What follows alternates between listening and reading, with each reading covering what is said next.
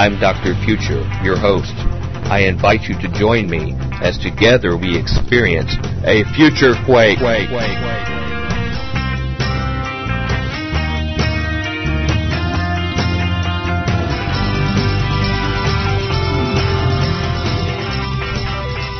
Welcome to the Future Quake Show. I am Dr. Future. And I am Tom Bionic.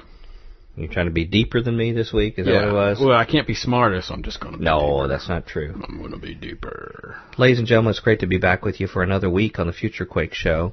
We have one of those shows on a topic that will be very controversial to at least part of our audience. I think a lot of our Internet audience probably are going to be in agreement with our guests this time, some of them not, particularly those that have a more traditional conservative Christian view may, some of those may not, as well as some of our local audience in the Nashville area.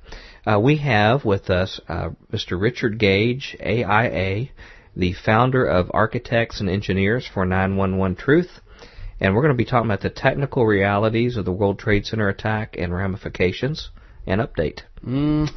I think this is long overdue. We confronted this elephant in the room of our American society. Yes, this is a very, I found this show in a weird way, very confirming of the work that both you and I do, both here and even behind the scenes, that I hate to toot our own horn, but it's important.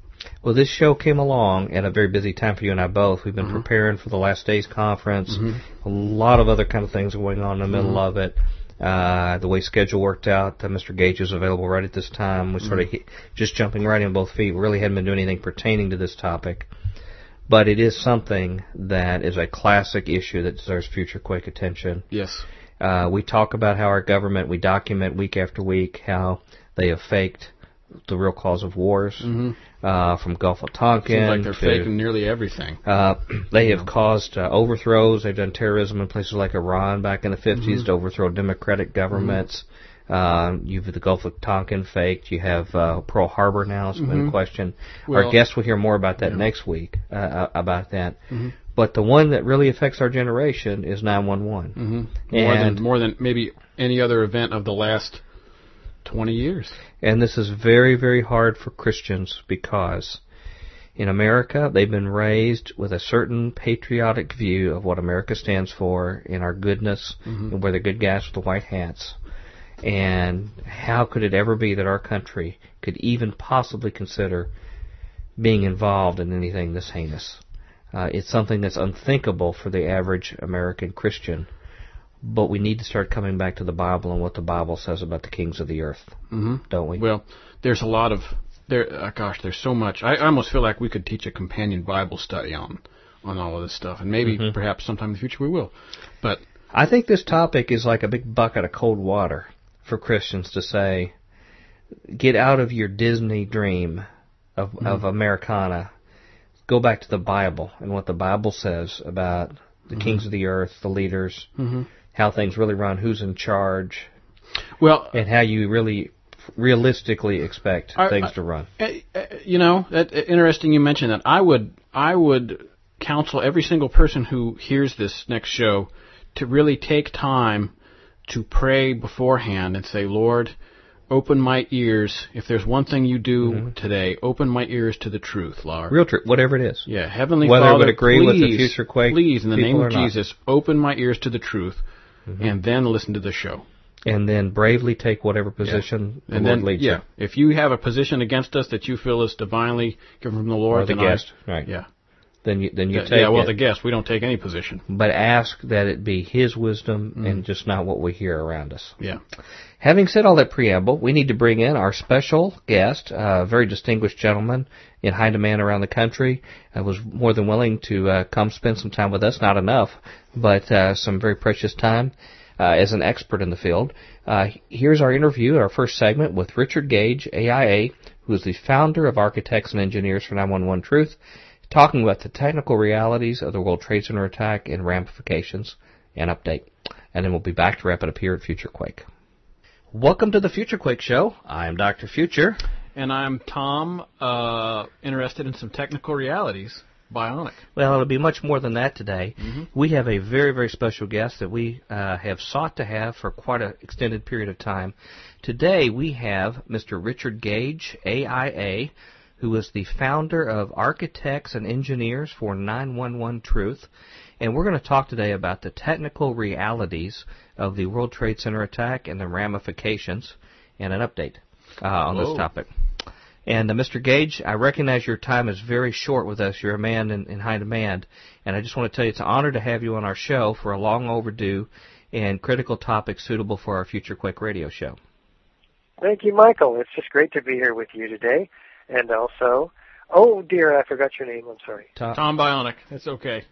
Sometimes I forget it too. Yeah, it's very easy and natural to remember. Dr. Future and Tom Bionic. It rolls off the lips. Like a I don't know, something that's square. Well, let me briefly introduce you, since our time is short, by saying, and you correct me if I'm wrong on any of these factoids here, that Richard Gage, AIA, is a San Francisco Bay Area architect and member of the American Institute of Architects. He is the founding member of AE 911 Truth. He has been a practicing architect for over 20 years and has worked on most types of building construction, including numerous fireproof steel frame buildings. Most recently, he worked on the construction documents for a for a $400 million mixed-use urban project with 1.2 million square feet of retail parking structure and 320,000 square feet of mid-rise office space, altogether about with 1,200 tons of steel framing. So that goes to show you know a little bit about this topic today.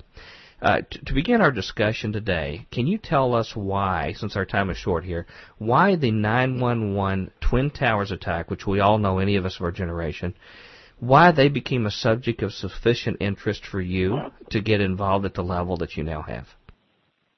Well, 4 years ago, I was on my way to a construction site observation meeting, and I heard on the radio Dr. David Ray Griffin, who's written 9 books on this subject. Now, he's a theologian as well, correct? Yes, he is a theologian, and he's written some excellent books, one called Christian Values in 9/11, something like that. It's an extraordinary book.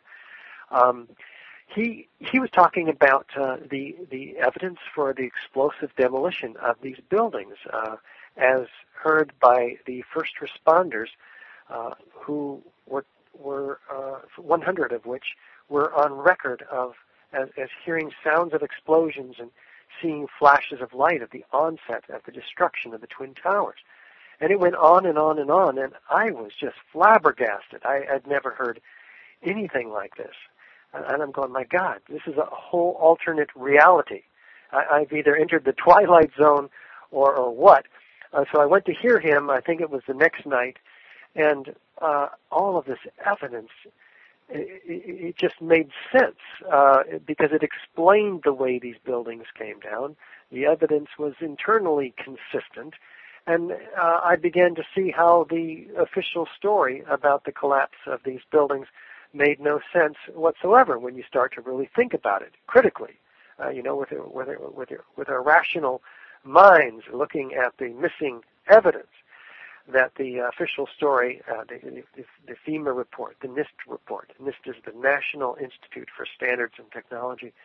They did not cover this evidence. In fact, it was actively covered up. So I put together a slide presentation after a few months, I guess it was, and took it to the firm that I worked for at the time and presented it to all 15 architects in the firm. I had to buy them pizza to get them to come. They really thought I was nuts beforehand, and all of them agreed with me afterward. It was absolutely It was a vindication of my sanity, and they all signed the petition except for one, who was a principal, who was a Middle Eastern gentleman. Didn't want to stick his neck out. Sure. There, and many don't.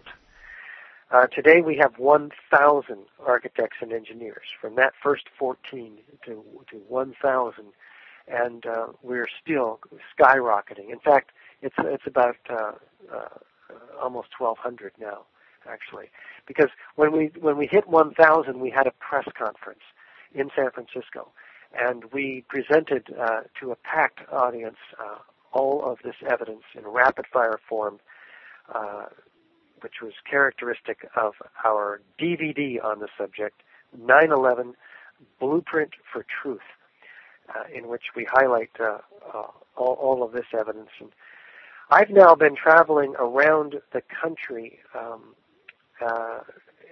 We've given over 150 presentations showing the DVDs, the videos and the evidence, and in fact 16 foreign countries as well. And everywhere I go, of those who come to the presentation believing the official story or who are unsure, almost all of them end up agreeing with the evidence for the explosive controlled demolition, and many of them sign our petition and support us. That's why this movement is growing by millions every year, the 9/11 Truth movement. Now, when did you start your organization? What year? 2006. So since this time, you've had over 1,200 professionals that have been willing to risk their careers to sign on. Can you give us an example of how prestigious some of these people are who are part of this movement? Well, we have 6 or 7 members of the American Institute of Architects who are fellows, FAIAs.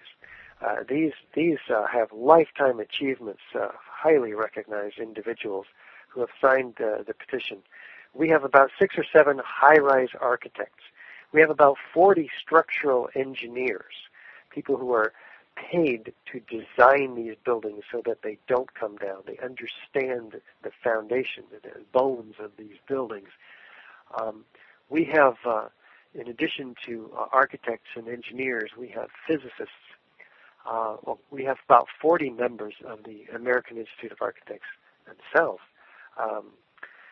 And we have physicists, chemists, demolition contractors, explosive demolition contractors. We just signed up a gentleman who has had previous experience, 3 years working for an explosive demolition company, one of the key ones in the country, who says, yeah, of course, Building 7's a classic example of a very good job, explosive demolition. So we're going to be putting him on the air, I think, next week, so that we can get his story out there. He talks about how hard it is to break a building down. You know, fire cannot do this to buildings. Right. Well, I know there are similar groups that have other premier scientists and others who've all as well risked their careers. There have been premier people of certifying organizations that have signed up to this, like Underwriters Labs, other kind of people who have risked their careers to make a statement like this. It certainly doesn't fit the demographic I hear on mainstream media of the crazy kook nut jobs who would actually believe that 911 could have had ulterior motives or had something happen other than the official government story. It seems like just your cast of characters debunks that. Well, yes, these are credible technical and building professionals, architects and engineers with over 25,000 years of collective professional technical experience. It's pretty difficult to, as you say, just call them kooks. And we're going to create another DVD putting them face-to-face with the listener, the viewer, and we'll be interviewing 50 of them, telling their technical story, their technical background, why they think the buildings came down, the area of particular interest to them and of credibility to them, whether they're a structural engineer, a metallurgist, or a demolition expert, or chemist, chemical engineer, whatever it is. They're going to be covering the details. So we're very excited about this project, and it'll be out before September 11th. Well, let me ask you something for just some broad general comments before we get into the details. The public has been told that the 911 Commission addressed any issues concerning the official government story of what occurred on that day in 2001, and that they completely resolved any issue sufficiently that it's a closed case.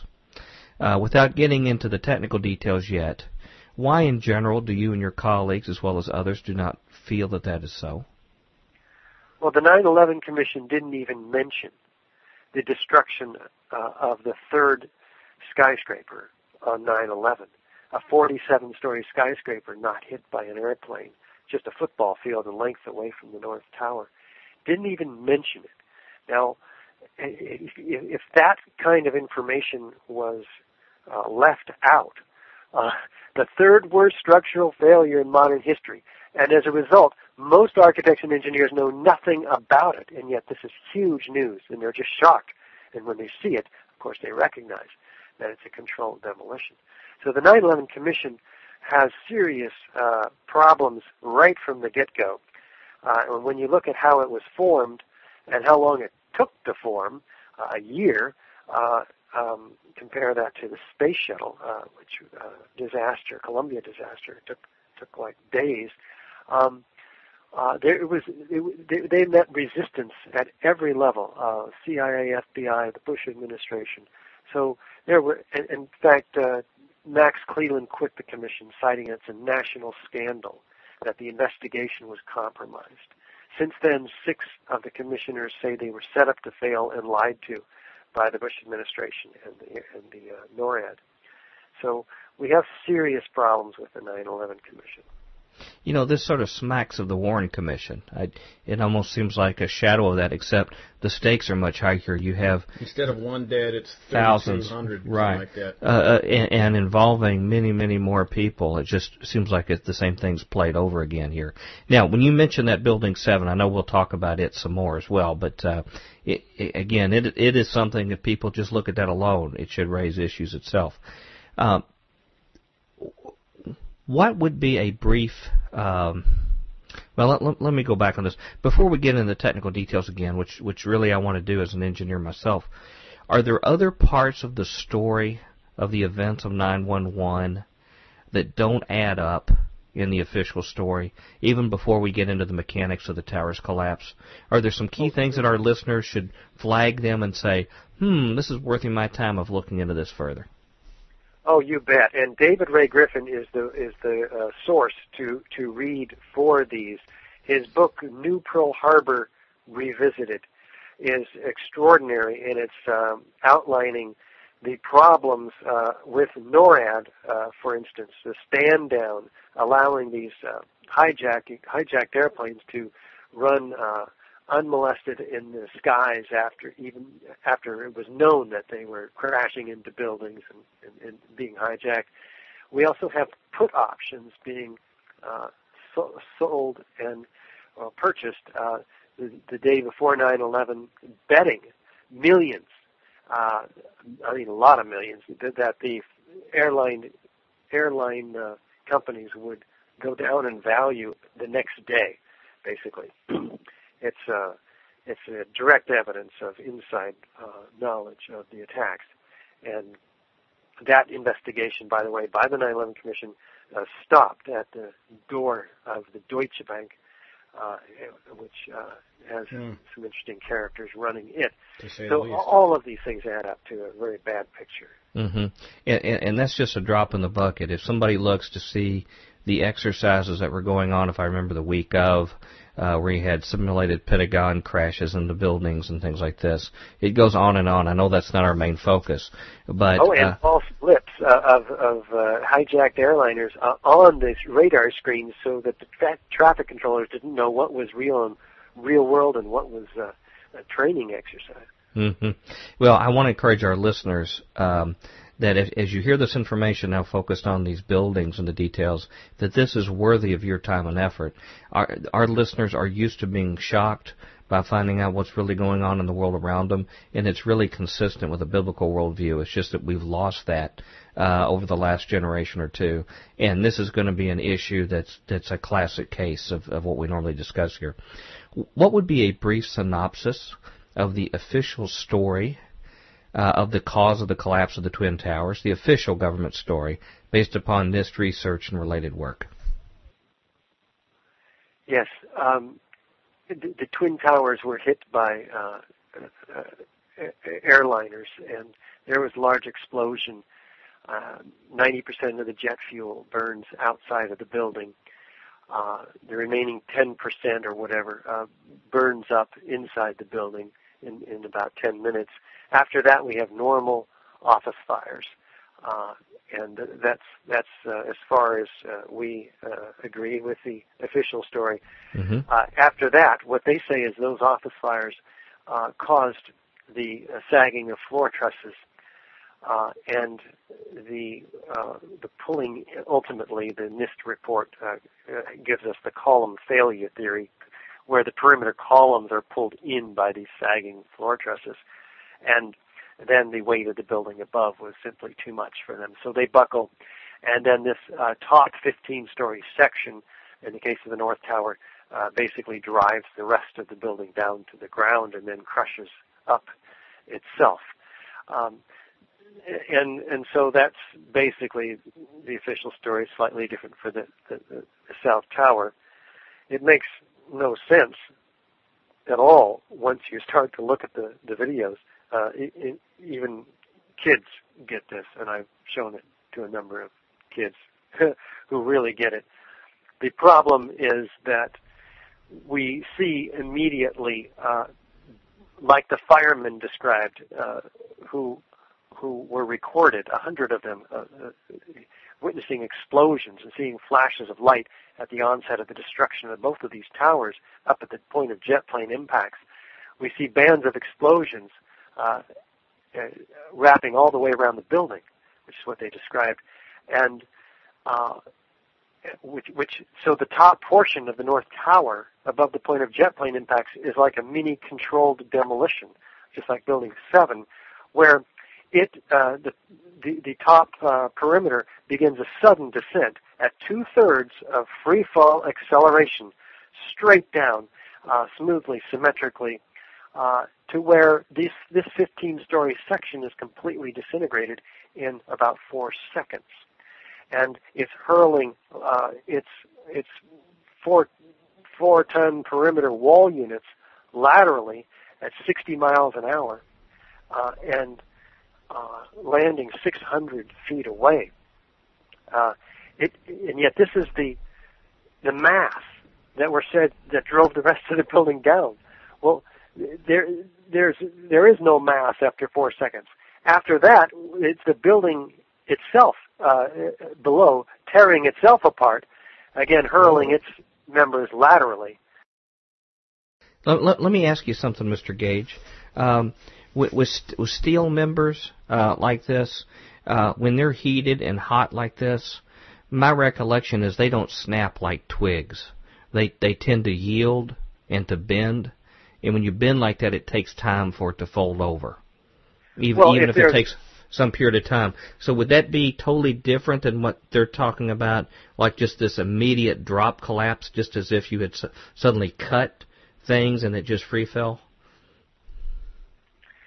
There's a couple of concepts here on the table. One is the weakening point of steel. Steel can lose half its strength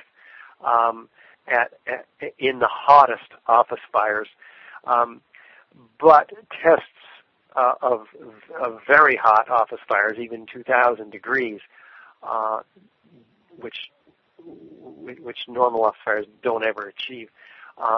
Even those have never caused a collapse in one of these tested structures, like in England, Cardigan tests reveal that the steel is extremely resilient. It might sag in those temperatures, but the connections do not give up.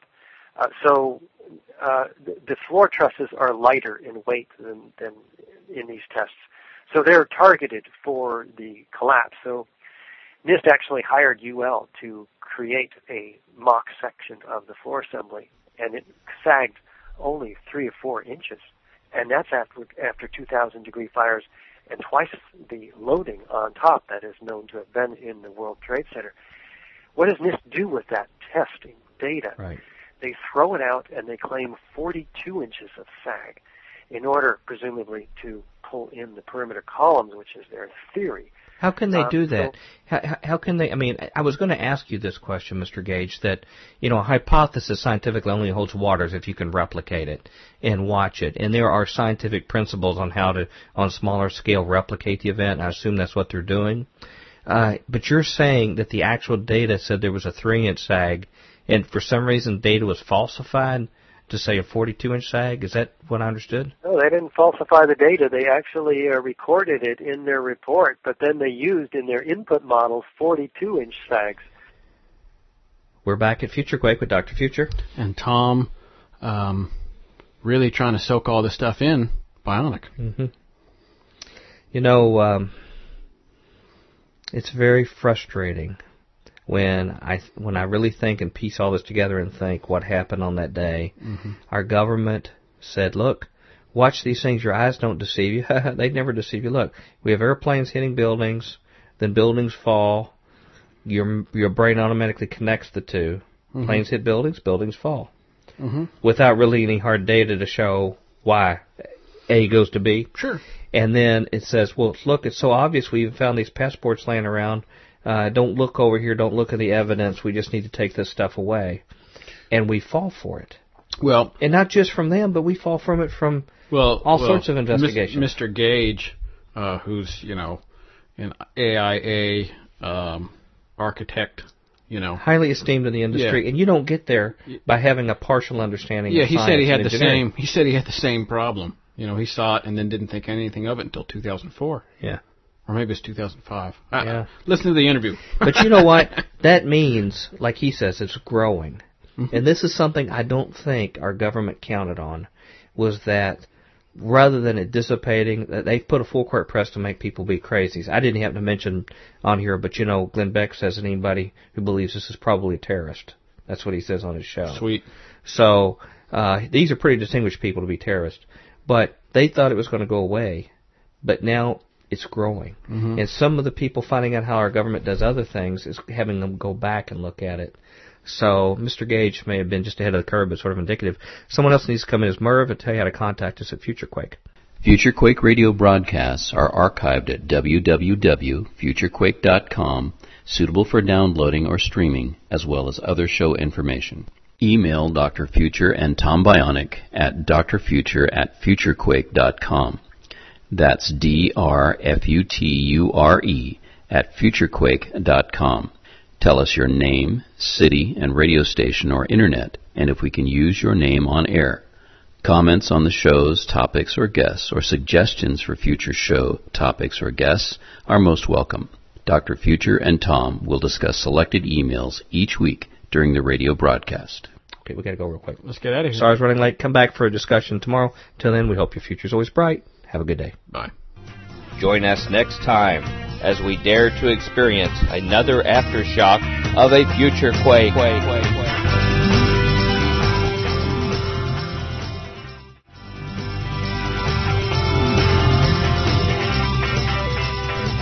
Welcome to the Future Quake Show. I am Dr. Future. And I'm Tom, he who manages to get a little bit of humor into every show, regardless of the intense topic. Bionic. Didn't really see that one in concert with this topic. I didn't either, but it just sort of is a natural occurrence. Yeah. Well, that's what your role is, I guess. Yeah, it bubbles up. Yeah, it's a funny topic. Thousands of people dying due to a potential government conspiracy over, you know. I know. But I guess since that's sort of a typical topic on Future Quake, you better find humor there because that's about all we have on here anymore. I know. God can even use my dysfunctionality. If you missed yesterday's story, which, if so, you need to go to futurequake.com and catch up on it. We had our first segment yesterday with our guest this week, Richard Gage, AIA, who is the founder of Architects and Engineers for 9/11 Truth. And we talked about the technical realities of the World Trade Center attack and ramifications, an update. And we're going to continue with our second installment today. Mr. Gage is a very high-respected member of the architect community, particularly builds buildings that have many structural similarities to the World Trade Center in terms of steel frame buildings that are extremely large, multi-purpose kind of things. And he has passed the rigorous muster of approvals and certifications to be able to do that. So, i.e., he knows his stuff. Yeah. He's not like some wacko that comes up and says, well, things don't look right to me. Sometimes on some of these theological topics we get, yeah, sometimes the credentials of some people are sort of shaky. And that's not the right that people don't have a right to talk. It's funny you mention that. I could think of a few people like that. Yeah, but then people again, are thinking of us. Yeah, I was going to say, are there mirrors in this room? But in this is a different story. This gentleman has had to meet the requirements, the engineering requirements of his peers. And using those particular requirements, he sees that things don't add up. And what I find interesting is that, I relate as an engineer to him, is that what started the wheels turning with him was the technical findings of all things a theologian. Mm-hmm. A theologian who actually got this information, and it resonated with this gentleman. He realized that things didn't add up, and we've heard that same story over and over again with people. We have not really bang the drum a lot on 911 here. Not because we're afraid of. We have had a few shows. In fact, back in our WRFN days with Robert Hyde, he and I went to the conference on 911 Truth back in 2006, I believe, in Los Angeles. Didn't you guys get followed out there or something? Well, some weird stuff going on there. Yeah. But can you relate any of that or no? No, I don't remember. Okay. But anyway, yeah. But anyway. From there, we could see the overwhelming evidence that was there, and we talked a little bit on Future Quake, but we've not made it a big deal. But if you take all of the other topics we've had over the years about how our government has lied about basically all the wars that we've had up to now, and we're going to hear from a very, very prominent person next week, that very same topic, how they've lied about so many things to us to consolidate their power, to increase their control over our lives, that it almost seems crazy not to suspect the government in this event, since it's been the ideal case for them to invade countries, to take away our civil liberties, to consolidate power. If we were really on top of our game, that should be one of the first things we should suspect. It's so interesting to see that in context of all this, it's so interesting to see the sort of massive spiritual blindness. I mean, if this stuff is really going on, as many of our guests affirm, you would think the typical Christian response would be, I want to affirm truth and justice and love in the name of our Creator, in the name of Jesus. Wherever the truth is. Yeah, wherever the truth lies, I'm going to follow it. And that seems to be anathema to really what I see on most Christianese type things going on. And I'm not really sure how to square that, but I definitely have some interesting conjectures that deal with things like Exodus and Moses coming down from the hill, and Romans 2. Well, what I remember on that day and all the confusion was that they ran a video of these women who were dressed in foreign garb to us over in Palestine, Palestinian women that were making this little weird sound, this sound, and we were told that they were celebrating that we had been attacked and lost lives.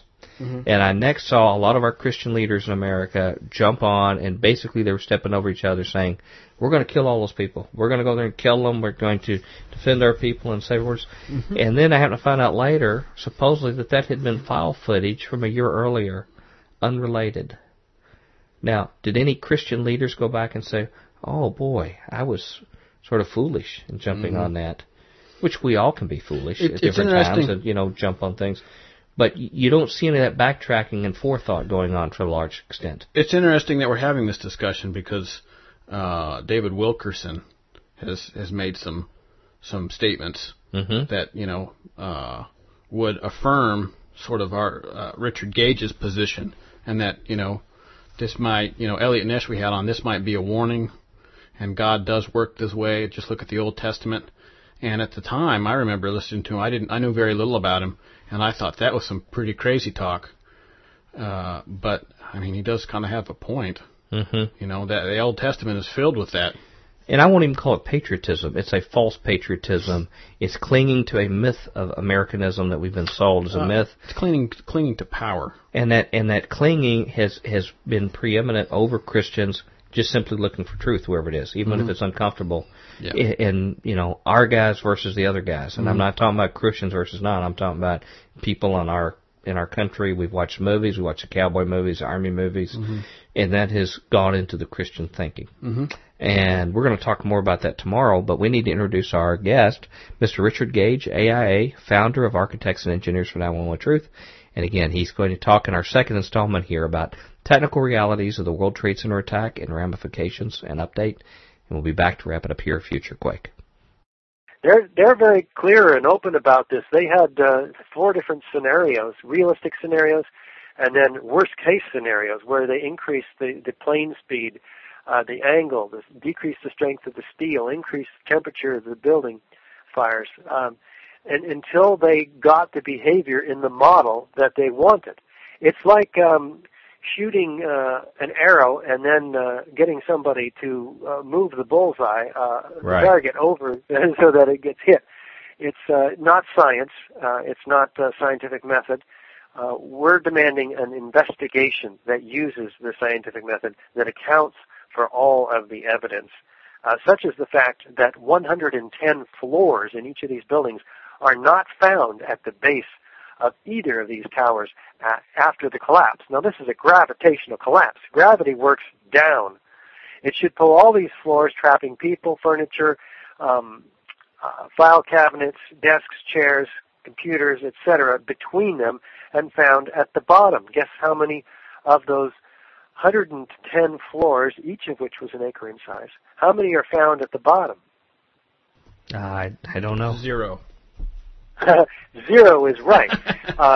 Every one of them are missing, and there are no macroscopic chunks of 4-inch concrete. We're talking 90,000 tons of concrete in these floors, most all of which is pulverized to a very fine powder and laid in a 4 to 12-inch thick blanket throughout all of lower Manhattan.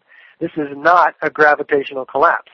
Those concrete floors were poured in metal decking, which is 22 gauge each, and there's 220 acres of metal decking missing. There's 10,000 trusses missing at the bottom of this pile. There's 1,000 people for which we find not even a piece small enough to fit into a test tube. I mean, they were vaporized. Completely unaccounted for. So you're saying it had to be expelled outward away from the collapse site. Is that right? Yes. That's what the videos show. Massive plumes of pulverized concrete and steel components pulverized and sent laterally. One of the bodies of a firefighter was found 4 blocks away, a torso, landing on the top of a car. It's extremely strange what's going on here. We have 10,000 file cabinets probably in these buildings. They found one little piece of one within the basement. Now, how do you get 10,000 file cabinets to disappear? You blow them up. No. So we're talking about very, very incredibly fine pulverization of the fine metal like metal filings in all the dust. That's where those metal filing cabinets and the steel decking are. They're in all that dust. Is there an official explanation of how a body, if they ever even attempted to explain, how a body could be propelled 4 blocks away from just a vertical collapse? No. Nor is there an explanation how 700 bone fragments the size of a grain of rice were found on the skyscraper roof across the street from the South Tower. Okay.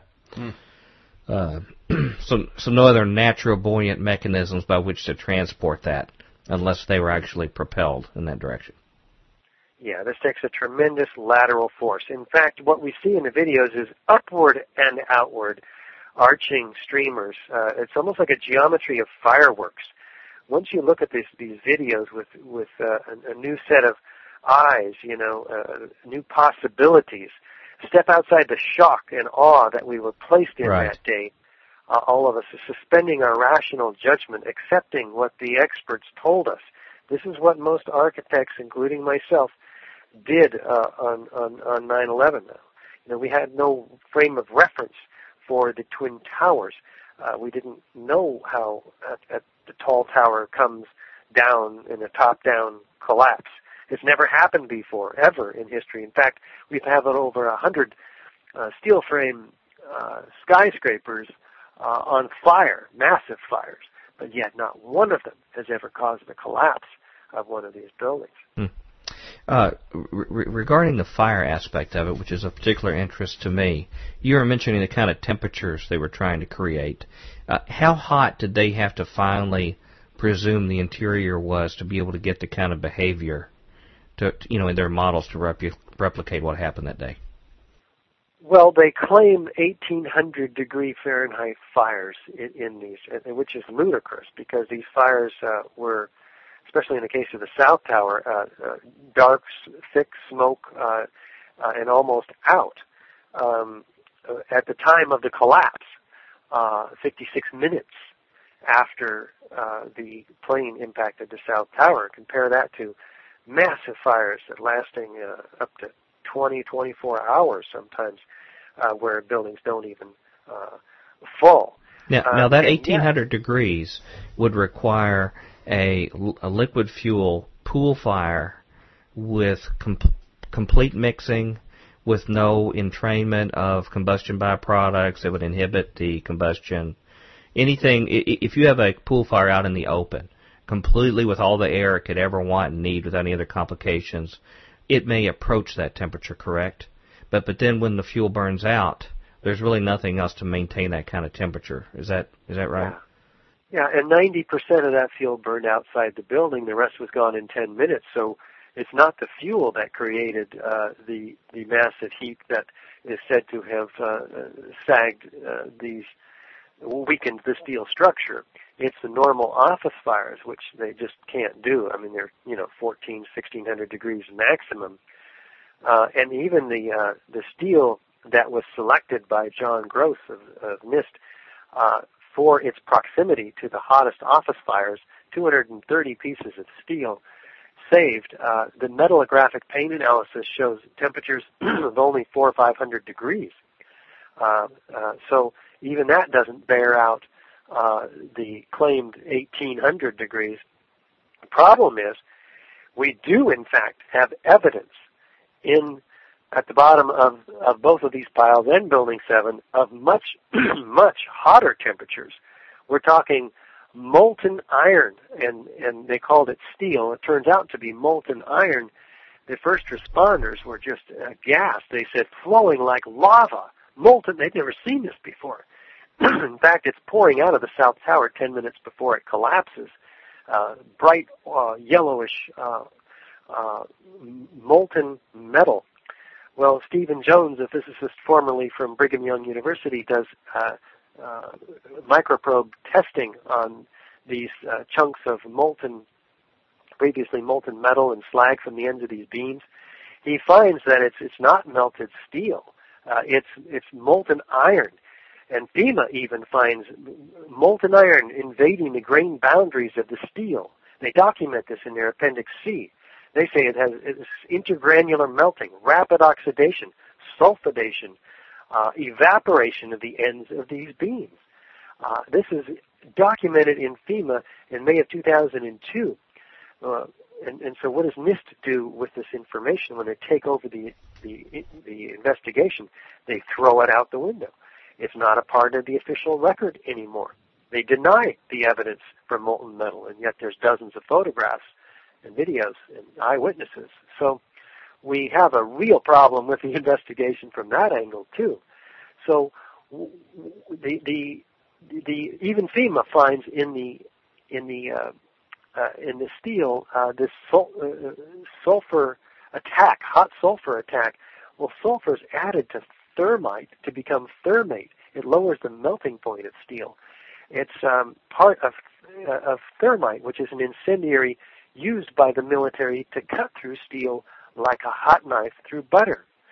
So this is pretty darn interesting, and it gets even worse because all of the dust laid throughout lower Manhattan has in it small microspheres found by USGS and other firms. We're talking about previously molten microspheres, the diameter, most of them about the diameter of a human hair. and these are ubiquitous throughout all the dust. They called it characteristic of the World Trade Center dust. They had no explanation for it whatsoever. Well, the only explanation that makes sense is consistent with the rest of the data, and that is that if you had, for instance, thousands of thermite cutter charges going off under explosive conditions, the byproduct of thermite is, in fact, liquid molten iron at 4,500 degrees. So that explains where the temperatures came from. But under explosive conditions, that liquid would be atomized.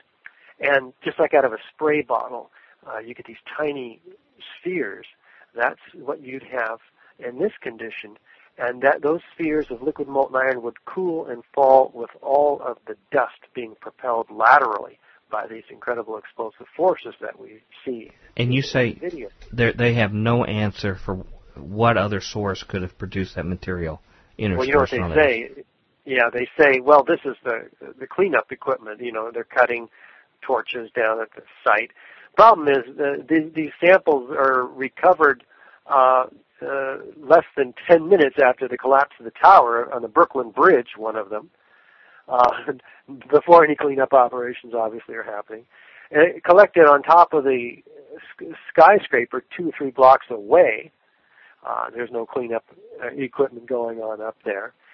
And they travel as far as the dust travels all across Manhattan.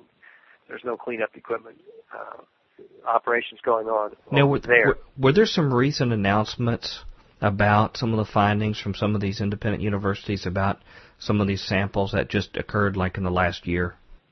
Yeah. Well, first of all, this Dr. Jones and his team of scientists find that these spheres are, in fact, molten iron. They're not steel. They're not melted steel. So where does molten iron even come from? Well, as we mentioned, it comes from thermite. But more interesting, what does it have in it? It has abundant manganese, fluorine, aluminum. The manganese and fluorine are extremely unusual. I mean, they should not be in the World Trade Center rubble whatsoever. Manganese is from potassium permanganate. It's used as an oxidizer in thermite, which is why, by the way, the fires were burning underwater. Thermite burns just as well underwater. They could not get these fires out for months. And then fluorine is used in very special thermite charges called sol gels. And they can be packed into cutter charges and set off and ejected molten iron through structural steel in thousandths of a second.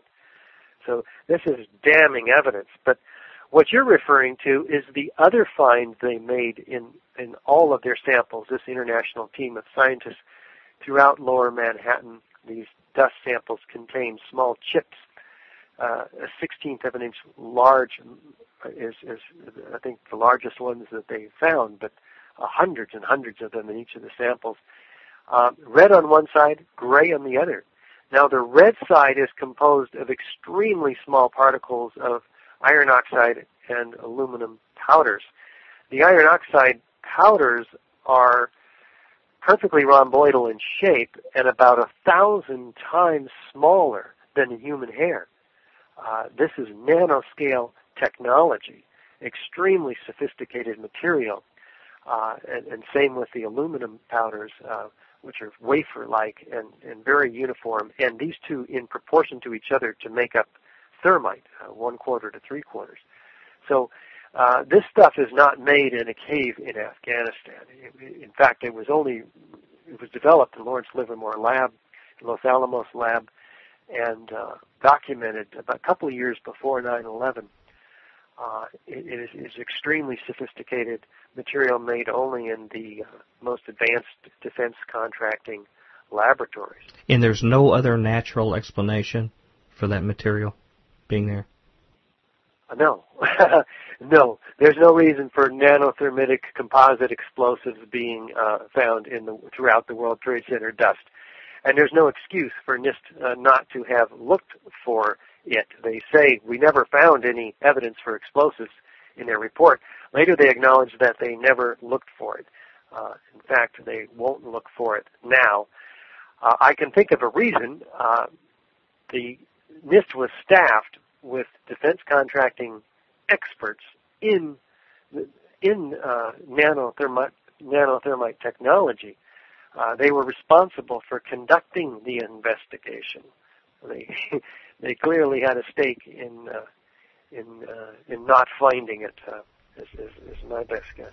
Well, now you've talked about these independent researchers that had to go on their own nickel, independently and with a lot of derision from government channels, to go independently and try to get these answers. And I know there were some preeminent universities that were funded to give credible data to this information. There was a huge pile of evidence that was there in the wreckage, obviously. What happened to that? How did the government handle all of the wreckage there as far as letting independent investigators come in and investigate it? What happened in the hours and days after 9/11 as far as preserving the crime scene? Well, that's exactly what should have been done. This is a crime scene by any definition and should have been preserved. But what was happening was the immediate shipment of steel, structural steel in the building, 400 truckloads a day being ejected out of there, put on barges, sent to China for recycling, to be destroyed, basically. This is the illegal destruction of evidence. This would be like taking a plane that crashed and throwing it in the garbage, recycling it, instead of what they really do in plane crashes and when buildings come down, in a rare exception where there is like an earthquake. They try to figure out how steel buildings came down. They lay it out. They try to understand it. They examine the forensic evidence. But it was all destroyed in this case. In fact, it was destroyed before the FEMA report came out in May of 2002, citing that their best theory about how this building came down, fire and then some random damage relative to Building 7, their best theory has only a low probability of occurrence. So they say further research investigation are required, but all the steel had been destroyed, so they had nothing to look at. Now, in my career, I actually did aircraft crash investigations for the military, at least assisted when there was a fire as part of it. And one of the things they always teach at the beginning is don't presume an answer when you begin to look at the evidence. The first thing is, of course, the safety of people there. Once their safety is secured, is to secure the evidence and do not disturb the evidence, because that will tell the story and you're likely to miss the real answer. And what it appears to me here is they sold the solution. Look, everybody looked up and saw airplanes hit it. Obviously, it fell 2 and 2 together. It must have been related to the two. And, in fact, some passports, just so happened to be the passports of the bad guys, happened to float down through the fire and the debris and the wreckage and land right down where we could recover them to prove who these bad guys are. So basically they hopscotched over a review of the evidence and basically sold an answer to get everyone to look in another direction. Is that really what happened? It certainly seems like what happened to me. You can't. I don't know how it can be seen any other way. We're back at Future Quake with Dr. Future and Tom. Wow, bionic. Well, we were down into the nitty-gritty. We started into it the last segment and continued about the engineering issues, about basically the government tweaked the models to give answers they want. Mm-hmm. Which also happened in the global warming issue, too. Mm-hmm. The models were tweaked to give an answer. Yeah. And we find this over and over again. And, you know, when people are talking about how the government has done this on different topics, people forget 9/11 as a classic case where this happens. And you know what? All of our stuff gets shot down. I would say there's some people at the forefront of 9/11 that are prominent evangelicals, environmentalists, from the left side, that would really ouch for them to admit that our government would have faked some stuff about global warming because they really were gung-ho in believing it. Just like many of us would hate to think that government patriotically would lie to us about this stuff. So what I'm saying is, for no matter where you come from, if you really search truth, it's going to out you one way or the other. Something that you really hoped was true, you're going to find out is not true. You know what's scary? Left or right. If you run with the idea of the world hating, you know, if you're really alive in Christ and dead to the world is going to hate you. Yeah. And you so But you know, the Lord says, he says, you don't get any honor if you give them reason to hate you. Yeah. It's like if you commit crimes or do bad things and you pay for it, there's no honor than that. Mm-hmm. But when you're innocent and righteous and you suffer, we didn't get to talk about this here, but basically, the admission here at the end of the show was that the government basically got rid of the evidence. It was really a criminal act to get rid of evidence, to not allow investigators to find out what's going on, because they had a story to sell. And if that doesn't convince people that there was a story to sell about 9/11, and we've had more stories to sell, whether it's about weapons of mass destruction and stuff, and I'll be the first to confess that I bought it. I had bought the story. And it took me a while to understand. You're not the only one. Well, someone else who doesn't, well, I won't put words in his mouth, but he'll tell you the truth, is Merv. He'll tell you how to contact us at FutureQuake. FutureQuake radio broadcasts are archived at www.futurequake.com, suitable for downloading or streaming, as well as other show information. Email Dr. Future and Tom Bionic at drfuture@futurequake.com. That's drfuture@futurequake.com. Tell us your name, city, and radio station or internet, and if we can use your name on air. Comments on the show's topics or guests, or suggestions for future show topics or guests, are most welcome. Dr. Future and Tom will discuss selected emails each week during the radio broadcast. We got to go. All right, let's get out of here. Come back for the last segment with Mr. Gage tomorrow. Until then, we hope your future is always bright. Have a good day. Bye. Join us next time as we dare to experience another aftershock of a future quake.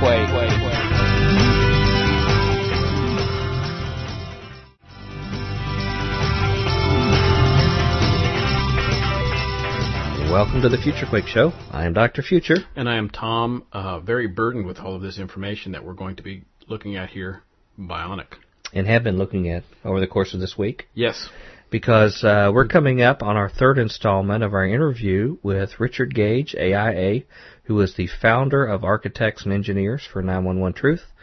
And we're talking about the technical realities of the World Trade Center attack and ramifications and update.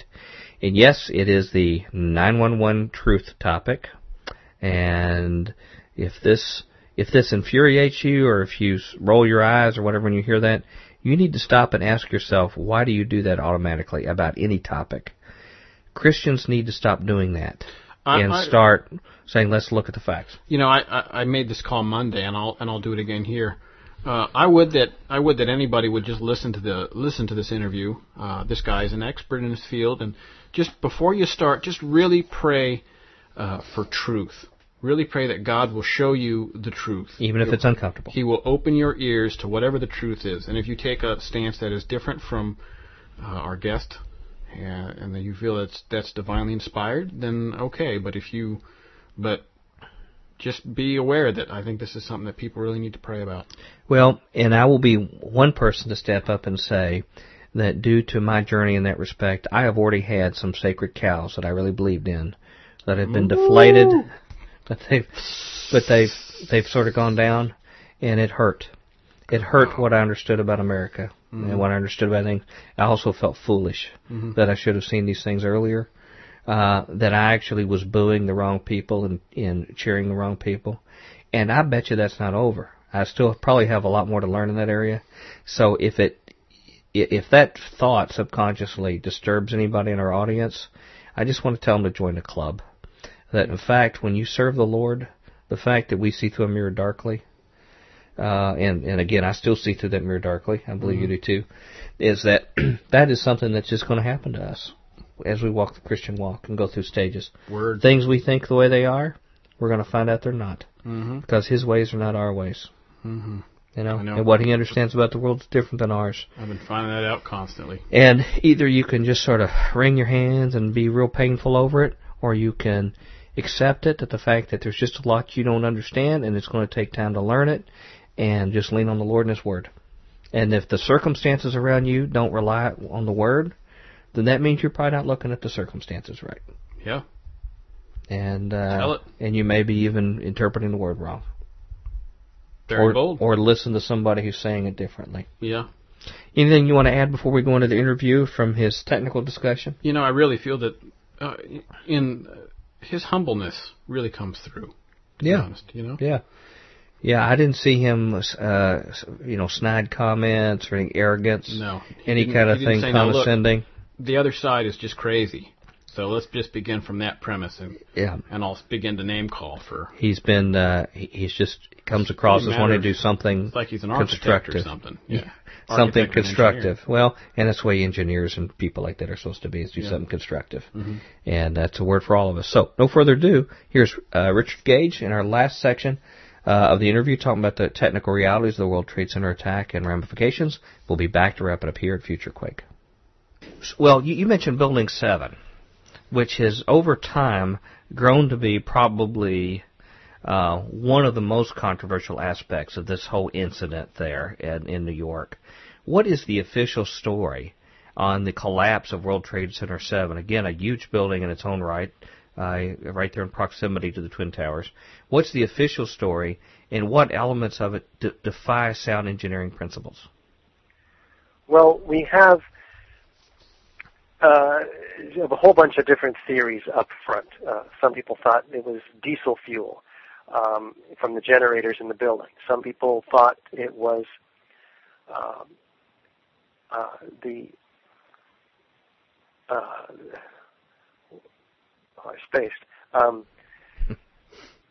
the damage from the North Tower that hit the building. But NIST comes back later and tells us that neither of these are significant factors. In fact, there was no diesel fuel burning because that was all in the fifth floor, and the fifth floor wasn't on fire.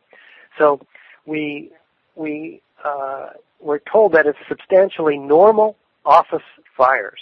So for the first time in history, a steel frame skyscraper has collapsed due to normal office fires. Now that's a huge event in the history of skyscrapers. There are hundreds and hundreds of buildings that tall and taller. So we have an amazing event, a clear requisite to save that steel and to understand how that building came down.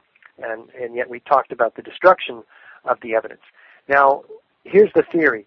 NIST says that we have massive fires for all afternoon in these floors. But what we have evidence for in the photographs and videos is small, scattered, isolated pockets of fires and a lot of smoke on the south side of the building.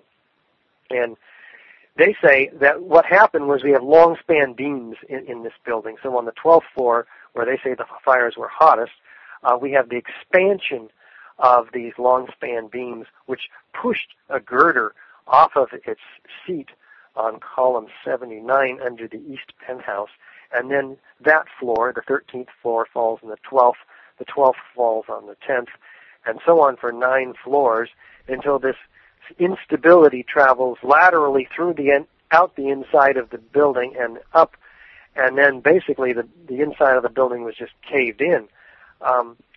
And then, as if by magic, the whole building then comes down on the outside.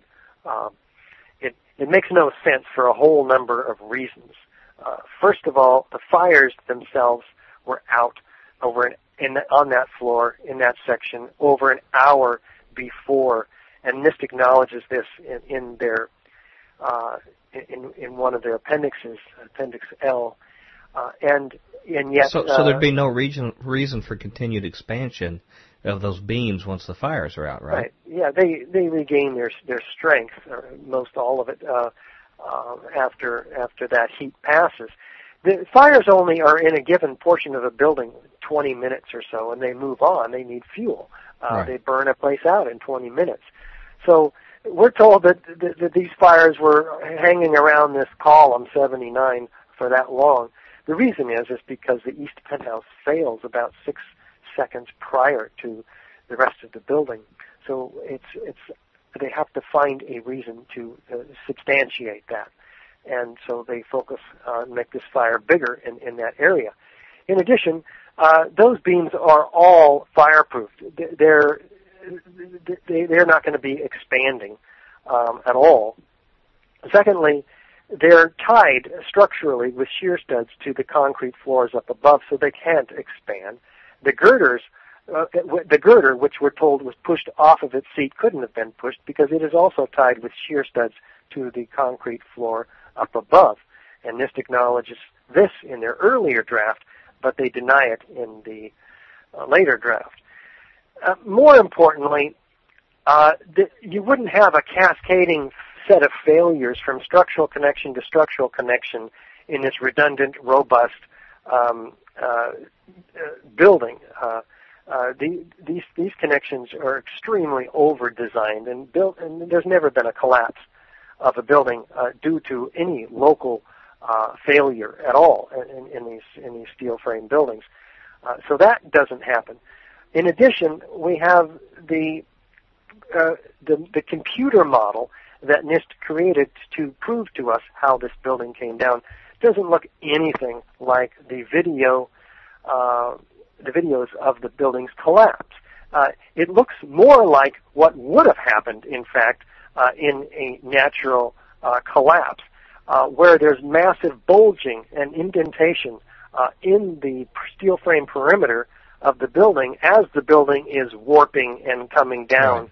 And the top is even tipping in their model, and they stopped that model after about 3 seconds because it's obvious that it's not going to behave anything like the It would start to twist, right? Because it's sort of non-concentric in the failure mode. Yeah, it's an eccentric loading that follows the laws of entropy, increasing chaos. Right. You know, it's not going to look natural. Like a controlled demolition, which is. Whereas the videos, if you look on the video, you see vertical walls around the perimeter fall virtually exactly vertical, all at the exact same speed, at the exact same time. It would be basically an absolute perfect demolition video. Yes, that would take the removal of all 24 core columns within 1/10 of a second of each other in order to bring that building down with that symmetry. Any deviation from that pattern and the building will begin to tip. And fire is not precise like that. Fire wouldn't be taking any of these columns out, let alone all of them at once. I mean, this is a fireproof building, 2- and 3-hour fireproof, and that's all. By the way, those fires lasted in any floor in any given area. We don't have fires lasting that long. They were moving around. That's what fires do. Now, is this the same building that the BBC, the reporter on camera, is saying that the building fell when it's still standing up behind her? There's massive evidence of foreknowledge of the collapse of this building. BBC announced it 20 minutes before it actually collapsed. They say the 47-story Solomon Brothers building collapsed due to structural weakening. They actually had the reason, and it hadn't even collapsed yet. This is an indictment. They apologize for this grievous error, citing the confusing events of the day. Does that make them psychic or what? Did they announce a lot of other buildings that collapsed that day, too, due to the chaos that didn't fall? There's some interesting stories about the Twin Towers, but CNN announced the collapse of a 50-story building at 10:45 in the morning. Well, they actually announced it at 11:07, but they say that a firefighter ran by and said a 50-story building went down at 10:45. Well, no, there's no other 50-story buildings. There's no other buildings that collapsed on that day, as a matter of fact. Only the three towers, the two Twin Towers that morning. So had the building gone down at 10:45 in the morning, Building 7, it would have been completely obscured in the massive dust clouds of the Twin Towers. We might not even question because we wouldn't have the clear videos that show its smooth, symmetrical descent at free fall speed into its own footprint like a house of cards, like a perfect classic implosion. I have never met a single person, and I'm one who has at least some scientific knowledge of this area. But even people who are laypersons that have seen those videos, that can look me in the eye and say that looks like a natural collapse due to some kind of damage to a building. Everyone looks and shakes their head and says, yeah, things aren't as they are, and they just hate to go there. They just hate to go in the direction of what the ramifications are. And I know we're coming here to the conclusion. We wish we could have you so much longer. Mm-hmm. But can you just very briefly comment on what has been the behavior of our government and our mass media with regard to assisting groups like yours in getting to the real truth concerning these events? How have they assisted you or not? Well, there's no assistance. We have very little reception, in fact, with the congressmen and senators that we've met with at their offices. There's quite a campaign in the 9/11 Truth movement, which is, you know, millions strong now, and it's being ignored. The attempt is to ignore it. Now they can't ignore it. There's a fight back. There's a criticism. But there's always some media outlets that do let it through. We've been lucky here and there, and those the Fifth Estate program from the CBC, Canadian Broadcasting Corporation, has been very fair. We've had some other breakthroughs which are shown on our website. Japan and France, Japan and Spain have been very fair with us. New Zealand had a great spot for us on both national public TV and national radio. It's slow, hard, trudging work, but it is a joy because this movement is filled with people who are patriotic and doing this at great sacrifice and because of the love of their country. And so we're encouraging them to send the AE911truth.org link to every architect and engineer that they can find and everybody else that they know, because we may not have a lot of time. We've been warned about far worse false flag attacks. We call it that. They call it terrorist attacks. By members of our media, our government, the administration, and we have very little time to wake ourselves up before we get to the next one. You mean like when Cheney was telling Cy Hirsch about dressing up our ships to look like Iranian gunboats and attacking our bows to try to precipitate other wars, things like that? That would be an example. The Gulf of Tonkin, which apparently never happened, yeah. This is clearly established by the historians now, as well as NSA's own historian. Pearl Harbor, other kind of things like this. So basically what you're saying is history will repeat itself. Now we have tools like the Internet. We have other means of communication. We're independent people. If they're willing to dedicate themselves and totally devote themselves at great loss, they actually have at least some kind of means by which to get the word out if people can wake up. We primarily reach out to people of faith in the Christian community in the U.S.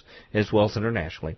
Have they showed up to the discussion? Have you seen a notable number of people that are come from the traditional Christian community that are in pursuit of truth, that are actually providing any kind of assistance in these issues? It's seriously lacking, I would have to say. Here and there, certainly, and I'm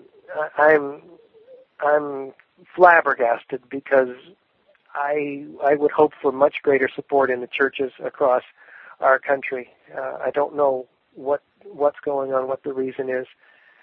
Do you have an idea? Well, you know, if they love war more than truth, I find that it can impede their ability to understand and look at data clearly. If they support what they view as America versus what is honest truth and what history tells them, that can actually impede their ability. But I think you could agree with me, Tom, is that there's a new generation of people, the younger generation, who love Jesus and also love truth, who do not have all this baggage they carry from the Cold War. No, they're willing to look objectively. Yeah, they're willing to look objectively and willing to do some very hard things socially and you know, risk ostracization. Mm-hmm. Unfortunately, they don't typically have reins of great wealth or power. No. They just devote and give themselves over to the effort. They just give their lives to what they believe is justice and truth. Mm-hmm. That's right. Mm-hmm. And when we see thousands of people that could have lost their lives due to criminals that maybe have not been exposed yet, when we see millions of people who may be subject to attack based upon false pretenses, when we see widespread deception in our country, I can't see something that the Christian community can ignore. Yeah, you know, they relate to the dance for slavery. They relate to the dance for civil rights and many other issues. This is another issue of that day. I know we've got to wrap up here toward the end. Mr. Gage, what needs to occur? What are the key developments need to occur to expose the real truth convincingly and to be able to make that information available to the bulk of the public? We have to use the tools that we have, and we are very aware that many people respond immediately to the Blueprint for Truth DVD, which is available on our website. You can watch it. You can buy it. Given out, and it's available very inexpensively in envelopes in bulk. And this has proven to be a tool that wakes up most people. And we're talking about waking up people. We're talking about sleeping America. Americans need to wake up. And if you can get people to watch this DVD, they will wake up, 90% of them. And that's what, you know, that's what Jesus wants us to do, is wake up. He doesn't want us sleeping and being tools of some larger, darker, manipulative, call it an empire, for mm-hmm. lack of a better word. Right. We're to be liberated, I believe. And that's not a Democratic or Republican thing, is it? No. No, I was a Reagan Republican myself. I don't know what I am now. Right. I'm confused. I don't trust what I hear on the radio and the TV and the newspapers anymore. I try to verify everything that I have time to verify, mm-hmm. and I usually find that I'm not being fed the truth, and I need to get my information from alternative sources. Mm-hmm. We have to do something about 9/11. It's not history. It created two wars, which we are still in, which right. massive numbers of people are still dying in, including our own soldiers. We've lost our God-given rights in the Constitution that was fought for by our forefathers. We've given it away in legislation as a result of 9/11. And so 9/11 is the Achilles heel of this dark system, which must be exposed, turned over. We have to step forward. It's our patriotic duty. You know, Judge Napolitano just recorded a show with us here, and he came out and admitted when we asked him, he talked about all the wars that we've been in basically being a lie foisted on us by our government, and we asked him about 9/11 and the resultant war on terror, and if citizens should question the official government story and be skeptical of it, and he said absolutely. He was unequivocal in standing forward, a very influential person, particularly within the right, saying that given the track record our government has, you have every reasonable right to doubt the official story that we have on these events. Wow. And so key people are coming forward. We know you have to run.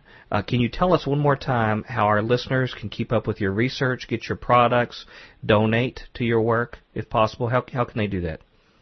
Oh, you bet. We need your help. We operate by the grace and the generosity of our family of sustaining donors who give anywhere from $10 or more per month to keep us going, operating, getting the word out to architects, engineers, and others throughout the country. So the website is ae911truth.org, and the tools that you need are on that website. In the store, the information is available. The links are great. You can do all kinds of research. You can spend weeks on this website. So every dollar they give there, you can guarantee will go into research or activities that will help promote and get the word out to inform Americans, right? Absolutely. In fact, we're a 501c3 corporation, nonprofit corporation, and your donations are tax deductible as well. And yes, 100% of those go toward our mission, which is to wake up America. Or they could give it to a political party of their choice that makes them feel very good, and have that money go to pay for strippers in Las Vegas for their people. Yeah. As the, wow.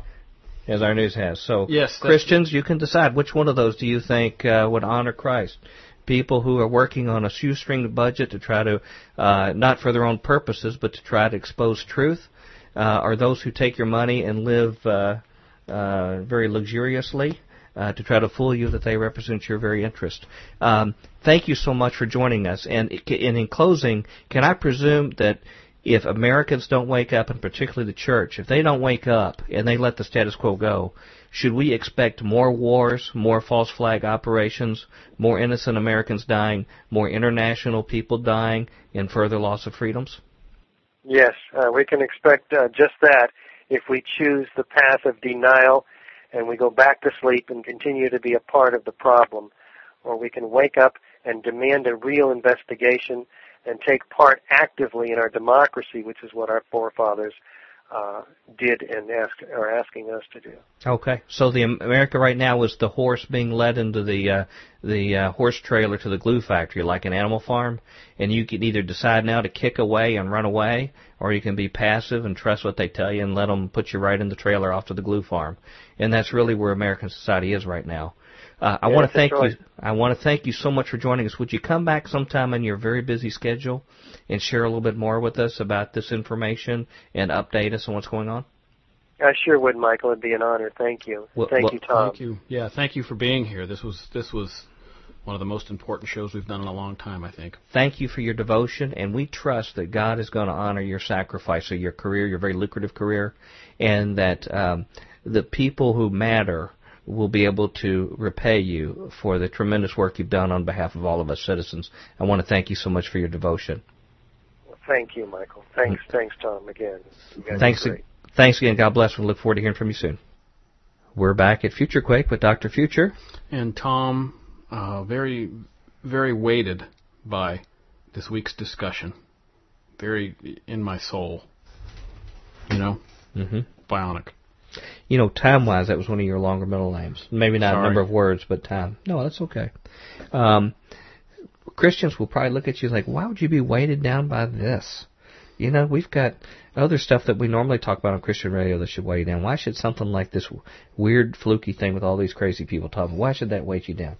Well, why should that be a Christian's concern? Well, actually, I mean, certainly, if we can affirm that it's true for a second, just for the sake of argument, I think it's self-evident why it's important. And so the idea is not that the idea, of course, is whether or not it's true, not whether or not why you should care. And the thing that I think distresses me most is when I speak to other Christians about this stuff, and not just this topic, but many of the things we cover on our show.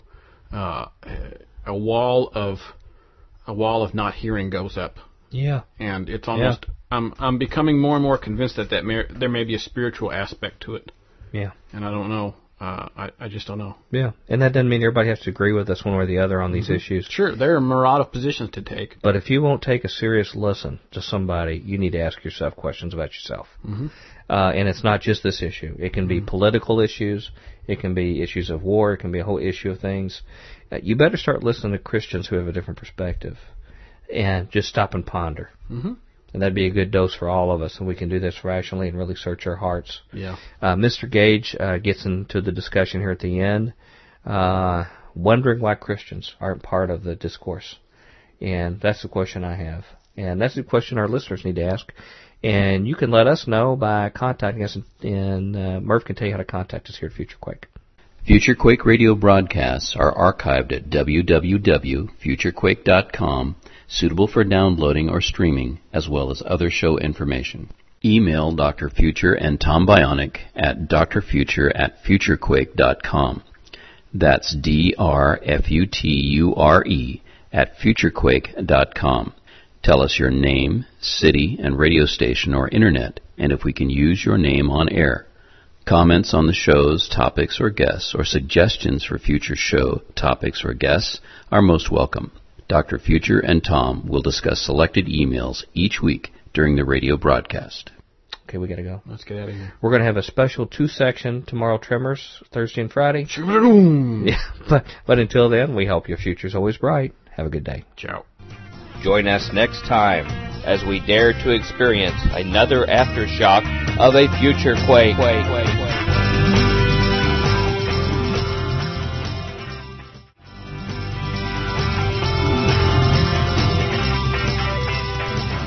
Welcome to the FutureQuake Show. I'm Dr. Future.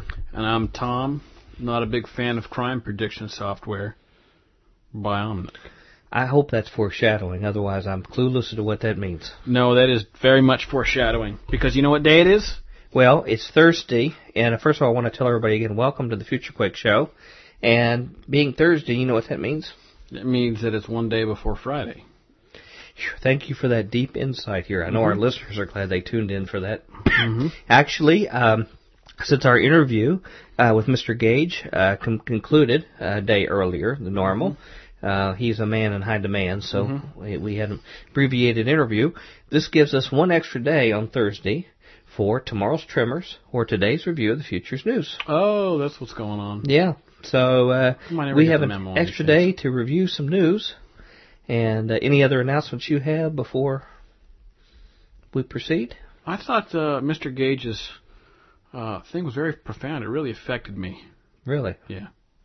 I think we should have some more, because, you know, there's many aspects to that story. He's just talking about the science related to that one spot. There's many more aspects of it. You think we should do some more shows on that? Maybe. Okay. Might not be a bad idea. Be curious to hear what our listeners have to tell us about that. Maybe they'll send us to the loony bin. I don't know. Yeah, most of them already have. I'd say if they have not now, when what would it take? Yep. Do you have a story you'd like to share with us, Mr.? I don't know. Do you want to go? I'd like for you to go first, actually. Okay. If you would. This is one I'm sure you're aware of. Probably a lot of our listeners, maybe some not. This came out today. U.S. troops apologize for WikiLeaks massacre video. Huh. Interesting. This was posted on InfoWars. I think it's available other places, too. This is from my InfoWars site. It says... two soldiers who were in the same company as the culprits featured in the infamous WikiLeaks collateral murder video, which I think probably most of our listeners have seen, which showed troops in Apache helicopters slaughtering Reuters cameramen and children while laughing about it, have apologized for the massacre while stating that the footage only begins to depict the suffering inflicted upon innocent Iraqis as a consequence of the occupation. And that's what these... soldiers say. I wonder if they were put up to that. Well, let's see. The WikiLeaks video provoked an international firestorm earlier this month after it showed U.S. troops slaughtering over a dozen people, including two Reuters employees and the father of two children who were trapped in a rescue vehicle that also came under fire. The two children, Sajjad Salah and his little sister Dua Salah, survived but were badly wounded. One of the soldiers who wrote the letter of apology for the massacre, Ethan McCord, was the man who rescued the children from the van after his colleagues had finished bombarding it with gunfire, conscious of the fact that children were inside, while chuckling and making excuses for themselves. Excuse me. Former U.S. Army specialists Josh Stieber and Ethan McCord have now publicly apologized for the massacre, expressing in an open letter to the Iraqi people their sorrow at the incident, while pointing out that it represents just one example of the brutal suffering inflicted on the Iraqis since the March 2003 invasion. They said, we are soldiers who occupied your neighborhood for 14 months.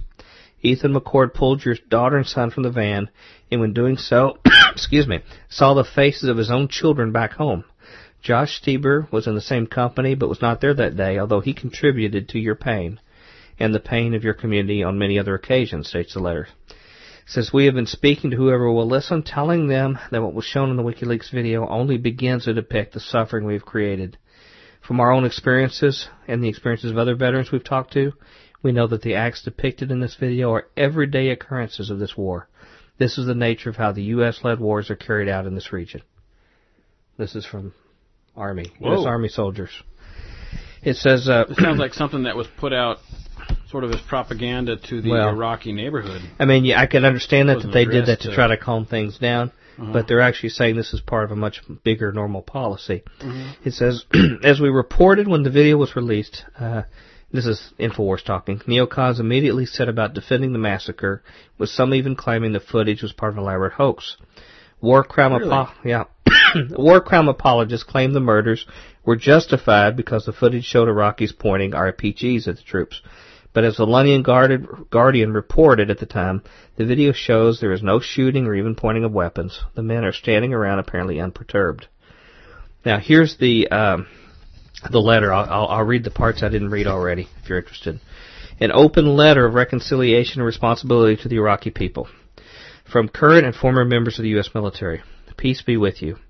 To all of those who were injured or lost loved ones during the July 7 Baghdad shootings depicted in the Collateral Murder WikiLeaks video, we write to you, your family, and your community with awareness that our words and actions can never restore your losses. We are both soldiers who occupied your neighborhood for 14 months. And then he talks about what I just read. Mm-hmm. He says, there's no bringing back all that was lost. What we seek is to learn from our mistakes and do everything we can to tell others of our experiences and how the people of the United States need to recognize what we have done and are doing to you and the people of your country.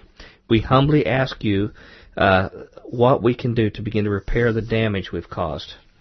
We have been speaking to whoever will listen, telling them that what was shown in the WikiLeaks video only begins to depict the suffering we've created. From our own experiences and the experiences of other veterans we've talked to, we know that the acts depicted in this video are everyday occurrences of this war. This is the nature of how U.S.-led wars are carried out in the region. We acknowledge our part in the deaths and injuries of your loved ones and tell Americans what we were trained to do and what we carried out in the name of, quote, God and country. The soldier in the video said that your husband shouldn't have brought your children to battle, but we are acknowledging our responsibility for bringing the battle to your neighborhood and to your family. We did unto you what we would not want done to us. More and more Americans are taking responsibility for what was done in our name. Though we have acted with cold hearts far too many times, we have not forgotten our actions towards you. Our heavy hearts still hold hope that we can restore inside our country the acknowledgement of your humanity that we were taught to deny. Our government may ignore you, concerned more with its public image. It has also ignored many veterans who have returned physically injured or mentally troubled by what they saw and did in your country. But the time is long overdue that we say that the value of our nation's leaders no longer represent us. Our Secretary of Defense may say the U.S. won't lose its reputation over this, but we stand and say that our reputation's importance pales in comparison to our common humanity. We have asked our fellow veterans and service members, as well as civilians both in the United States and abroad, to sign in support of this letter and to offer their names as a testimony to our common humanity, to distance ourselves from the destructive policies of our nation's leaders, and to extend our hands to you. With such pain, friendship might be too much to ask. Please accept our apology, our sorrow, our care, and our dedication to change from the inside out. We are doing what we can to speak out against the wars and military policies responsible for what happened to you and your loved ones. Our hearts are now open to hearing how we can take any steps to support you through the pain we have caused. Solemnly and sincerely, Josh Stieber, former Specialist, U.S. Army, and Ethan McCord, former Specialist, U.S. Army. I don't know what to say about all that. Very interesting. I think, well, I'm sure the press is going to bury that for the most part. But I think that's much of what we've talked about over the last couple of years. They seem to be confirming a lot of what we've said, interestingly. And these are two military members. And you know who they're going to get grief from? The military. Military and probably Christian community. Yeah. How many Christian shows do you think probably read that letter? Well, 4 minutes ago, zero. Now it's one? Now it's one. It's okay. Do you think something like that could be a turning point? Could it be like the My Lai massacre was in Vietnam? I hope so. It's interesting to see the sudden change and shift in what people are talking about on the street, and everybody I talk to, politics comes up. They have choice words to say about all politicians, and really choice words to say about a lot of things our government has done. Have you talked to any Christians about that video? What they thought about it? Yeah, there's been some that have really affirmed that the video is, not valid. What do you mean? Like they think it's fake. Yeah, they either think it's fake or they think that they needed to. It's not a big deal, or the shooting the children and stuff like that, laughing about it. Well, they were Muslim children was one response I heard. Really? Yeah, and that was the Christian. Yeah, it's pretty sad. So it's just Muslim children. Yeah. So, very interesting letter. Hmm. How will the Christian community respond to that? Too busy doing other stuff. Yeah. Our best life now. Reading books that do not affirm justice and truth. things like that. Mm-hmm. But make us feel better about ourselves. You know, I even wonder if they do that, really. Yeah. Really, honestly.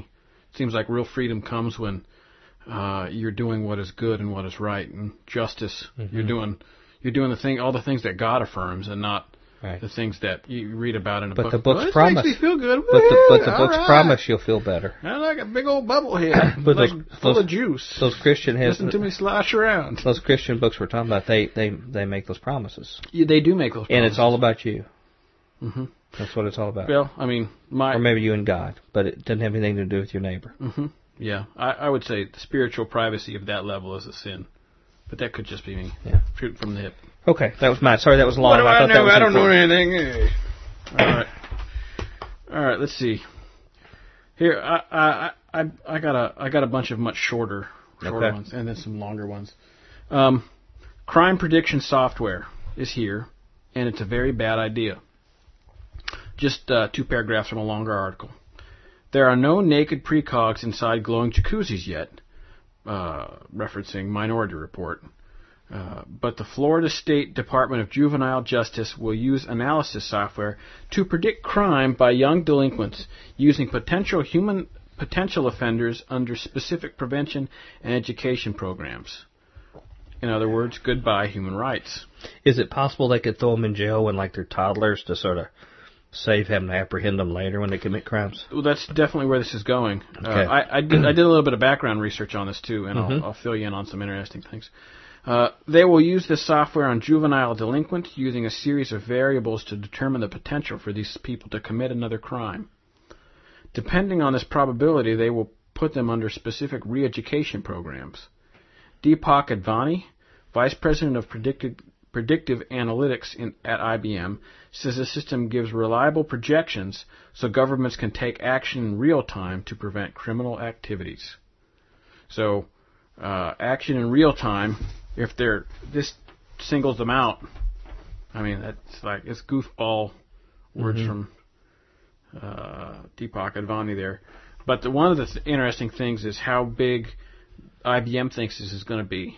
You know how big they think it is? Mm-mm. They've invested $12 billion in it. Billion with a B? B. I didn't know they had that kind of money. I didn't know they did either, but that's apparently from some of the other articles that I've read about it. They've put 12 large in there. To predict. 12 real large. To predict who's going to be a criminal ahead of time. Yeah.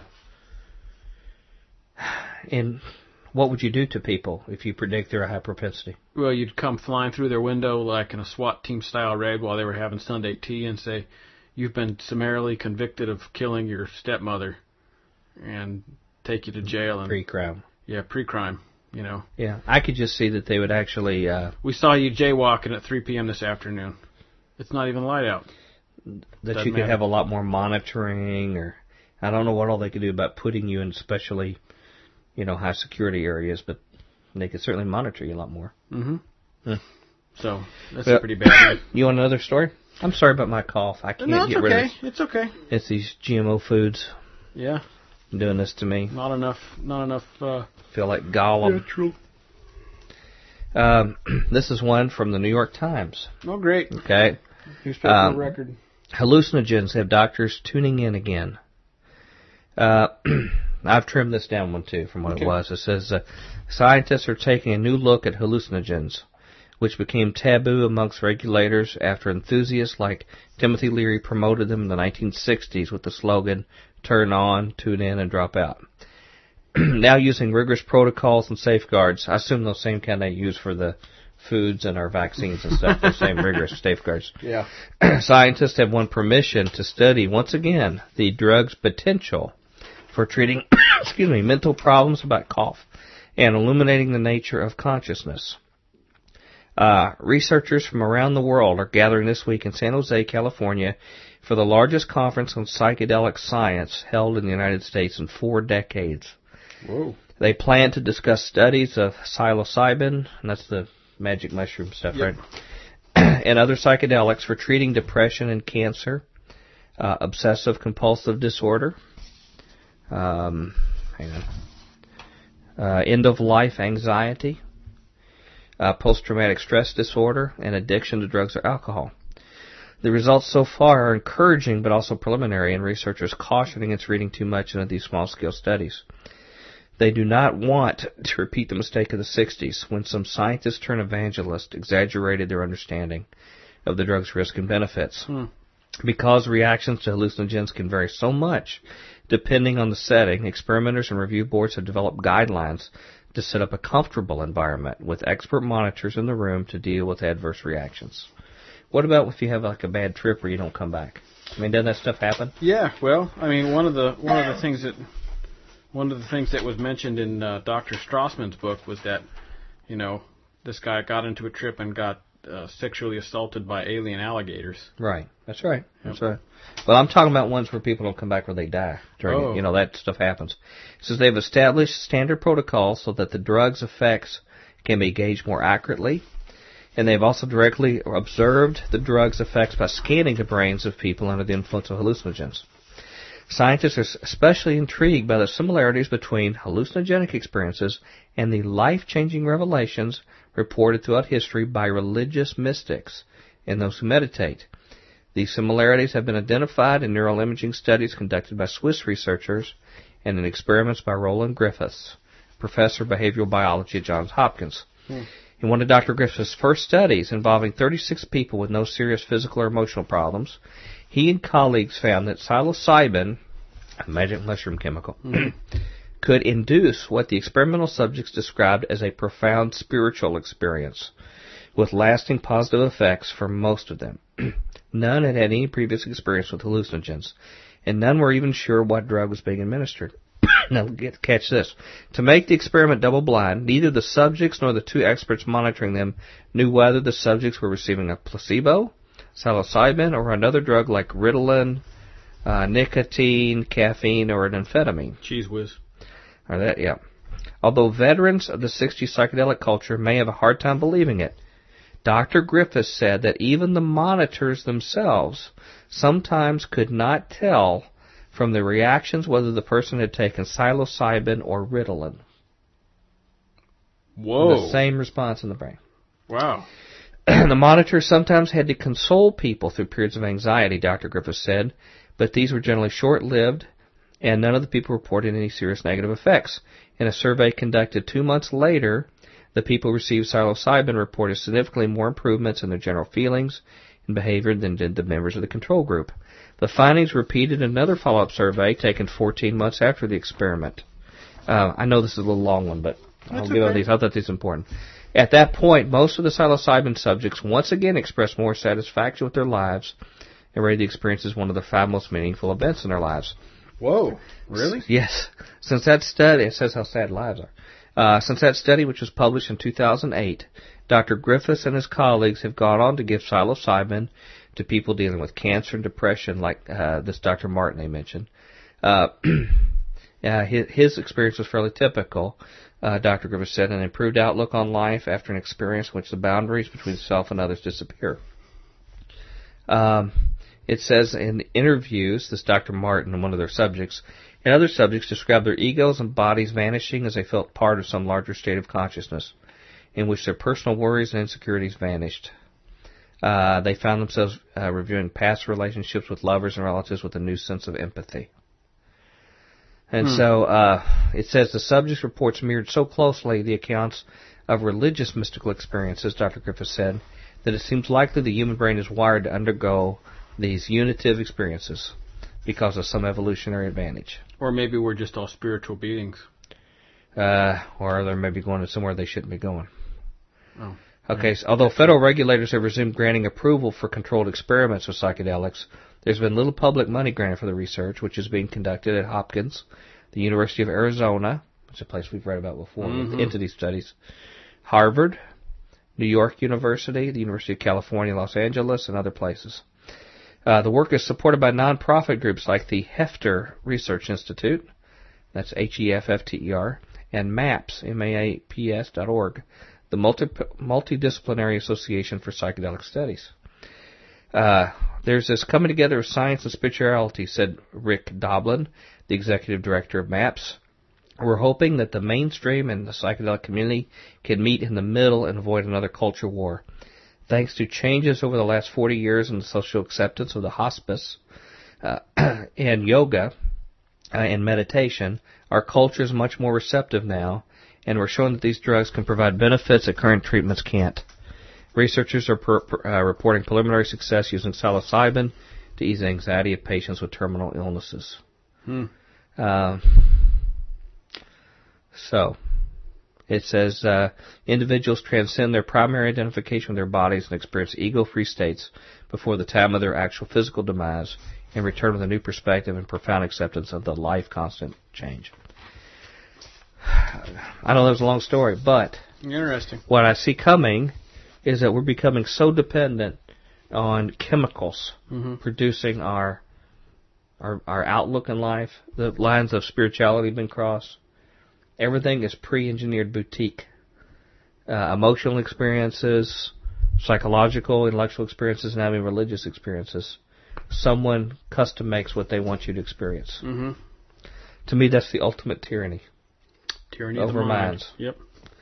You don't even know that you have the power to say no. It's stories like this that really make me think we're getting close to the last days. Yeah.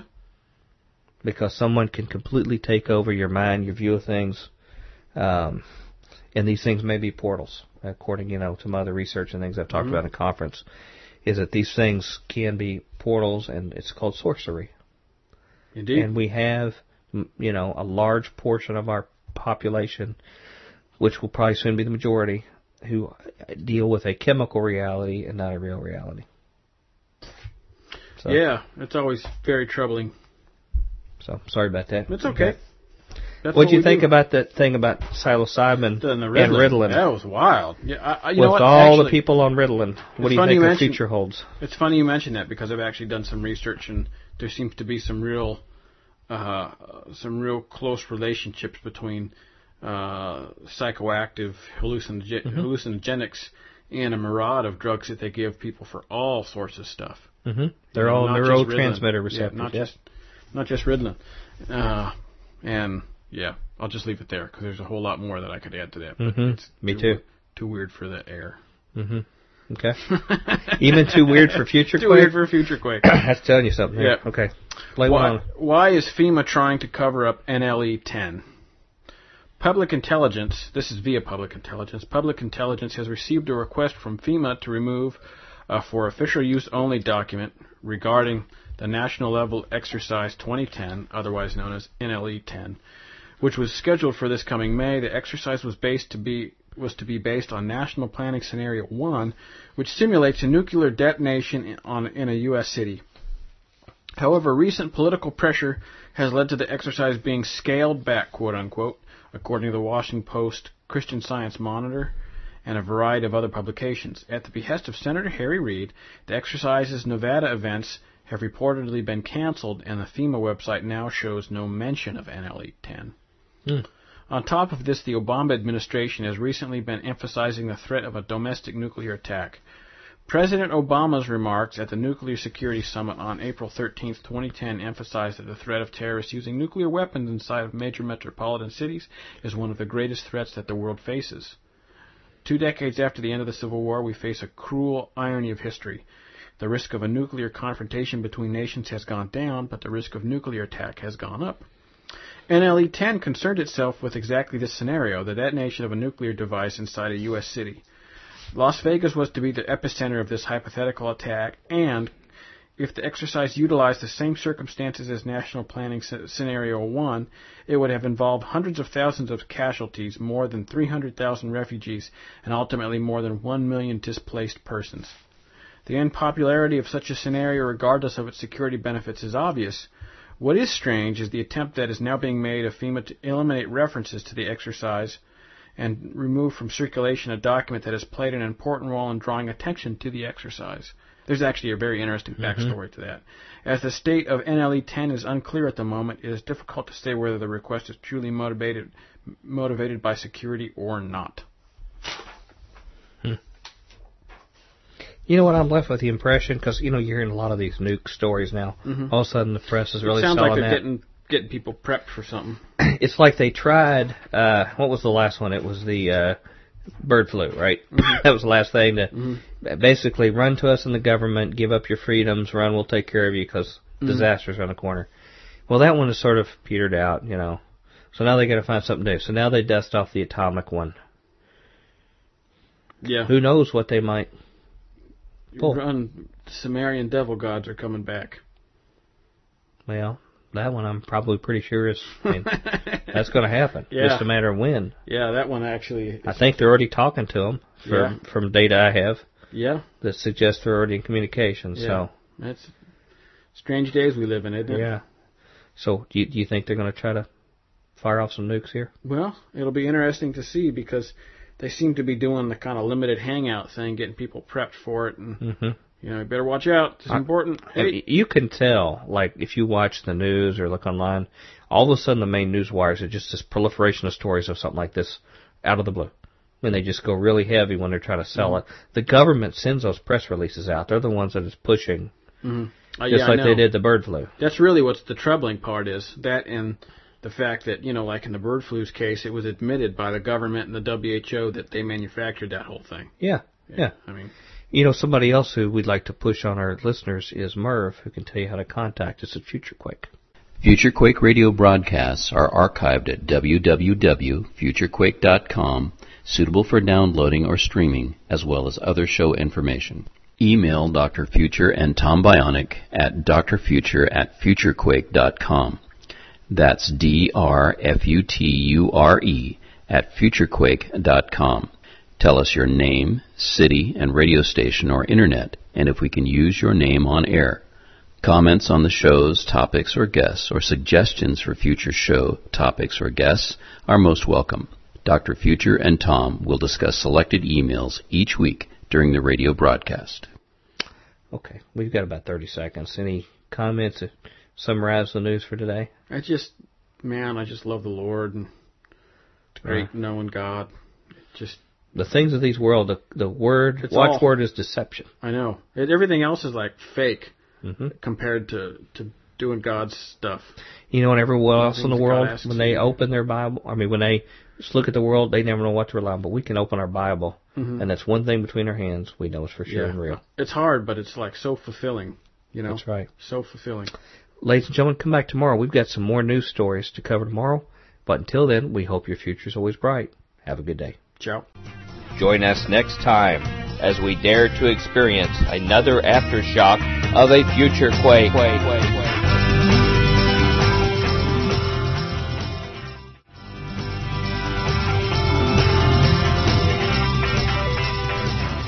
Welcome to the Future Quake Show. I am Dr. Future. And I am Tom. Just really thinking, I've really come to grips this week about how important what we do is bionic. Well, I'm glad to hear that. It is, man. I hope our listeners come to that conclusion, too. Yeah, well, I mean, you know, prophet is without honor in his own country, so if people don't get it, it's cool. And, ladies and gentlemen, I just want to welcome you again to the Future Quake Show, particularly if it's your first time. We also welcome all of our returning Futurians. We're back to our regular traditional Friday format.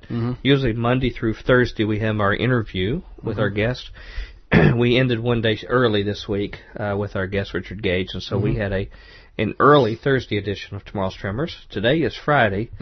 That may help you a little bit on this. What does Friday usually mean on Future Quake? Revelation 18 is going to be discussed in conjunction with the ramifications of current events that usually don't make the mainstream news. I think I'm just going to change the name to Revelation 18 News. That makes it easy on you. And what is it about Revelation 18 that's relevant to what we talk about here? Tomorrow's Tremors. Can you explain what Revelation 18 says? It says, Woe to them, the kings of the earth and the great leaders of the earth. Right. Done bad stuff, and I'm going to punish them. That's your own translation there. Yeah. Basically, it talks about the kings of the earth have conducted fornication with the great city Babylon, economics, and it says the great merchants of the earth as well, and have used sorcery or pharmakia, the use of drugs, to modify people's perception and contact spirits, by which they deceive the nations of the earth. And that really describes many of the stories that we do on Future Quake. One or two. Including yesterday's. Or pretty much all of them. Yep. So we're going to talk about how they deceive the nations of the earth and how the Bible's true and everybody else isn't. Would you like to start with a story? Why don't you start? Are you sure? Yeah. You know, I got most of my long stories out of the way yesterday. I'm sorry about this bad cough. It's okay. It's okay. It's like, I don't know what it is. You want me to read it? A little Ebola. But this is one last one that's a little long, but okay. I don't know if how much news you heard today. All right. I got this my in basket from someone who just happened to send stuff out. This is this is from the Red Dirt Report. It's a news wire in Oklahoma. Mm-hmm. It says the Murrah bombing survivor. You know, it was Oklahoma City building bombing. Says feds involved in blast that killed 168 in 1995. Whoa! So this is an actual witness that is affirming. Yes, a witness. Okay. While Oklahoma and the rest of the world respectfully remember the 168 people who died in the bombing of the Alfred P. Murrah Federal Building here in Oklahoma City, one survivor of the April 19th, 95 blast, Jane Graham, wants her questions about what really happened that day answered once and for all. Graham, a native of Chicago who was working for the HUD office on the 9th floor of the Murrah Building that morning, told the Red Dirt Report that there were a lot of strange things going on in the weeks leading up to the bombing. Things that she shared numerous times with federal agents, things she felt were ignored. This included the presence of maintenance workers she did not recognize, military people in the parking garage, and more unusual activity. Okay, and she had shared this with the federal agents before, about going on beforehand. But one of the key figures, the bomber himself, Timothy McVeigh, was spotted in the federal building on a number of occasions. Whoa. It was a couple of weeks before the bombing. I had seen McVeigh in the building prior to the bombing, around the first week of April. Well, and this is a federal building, so there's, you know, like right. detectors. You can't just go in and hang out. Right. You know? McVeigh, Graham said, rode up in an elevator with her while she was heading to her office one morning. He was in military fatigues, Graham told Red Dirt Report. I looked at him, and he said he simply looked straight ahead. He got off on the 6th floor. I turned to someone else in the elevator and said, well, that's certainly not very friendly. Another time, Graham said, he was in the elevator again, and this is McVeigh was, and got off on the 9th floor where the Secret Service and BATF offices were located. Another unusual event Graham recalled was on Friday, April 14th, 95.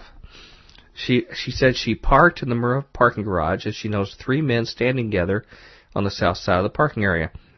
One of the men was holding what looked like floor plans. She said at first she thought about the recent phone problems that had been plaguing the building, problems with gas fumes in the area. I watched them carefully, Graham said. They were standing behind a light green station wagon like an old country squire wagon.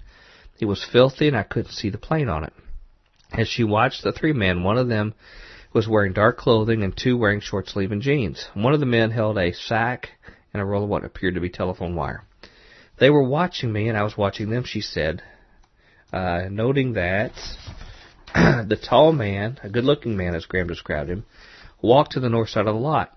She said she thought this man was Andreas Strassmeier, known as Andy the German, a German white supremacist linked to the bombing in the racist Elohim City compound out in Adair County. Now, wasn't the guy who ran Elohim City FBI? That's what I was thinking. Yeah. I can't remember the guy's name. Graham said the other two men looked like military. That had that military bearing, she said. Fast forward to the day before the bombing. Graham said she was running late to work and she came downstairs. She ran into two men in General Services Administration uniforms, one of whom was older and was asking the other man, how does this work? She did not recognize these men and thought their presence curious. She also said she was approached by a man who identified himself as a CIA agent who wanted to know about the men. She also said Trish Nix, one of the 168 victims, had allegedly asked Graham if she had seen the bomb squad outside, noting that they were in the parking lot of the nearby Catholic church. I haven't seen them, Graham said when she responded. Graham said Nix then said, I think they're in the building.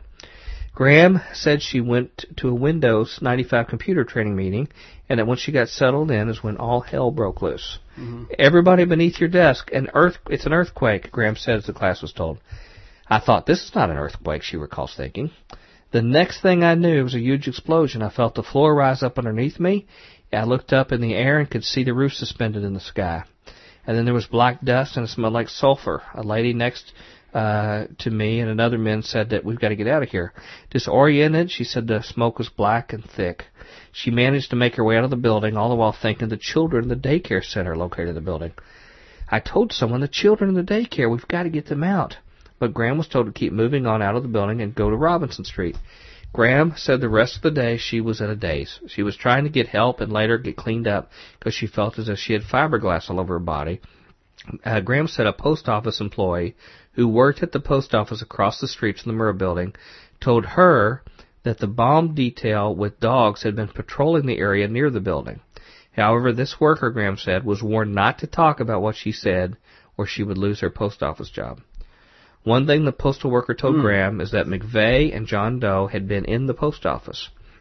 Graham said that as a supervisor and one with information, she wanted to help the investigators have as much information as possible, but as she shared her story about the fatigue-wearing McVeigh figure, the mysterious man inside the Murrah building and the parking garage, she was largely ignored, as if it did not follow the official story following McVeigh and the Ryder truck bomb.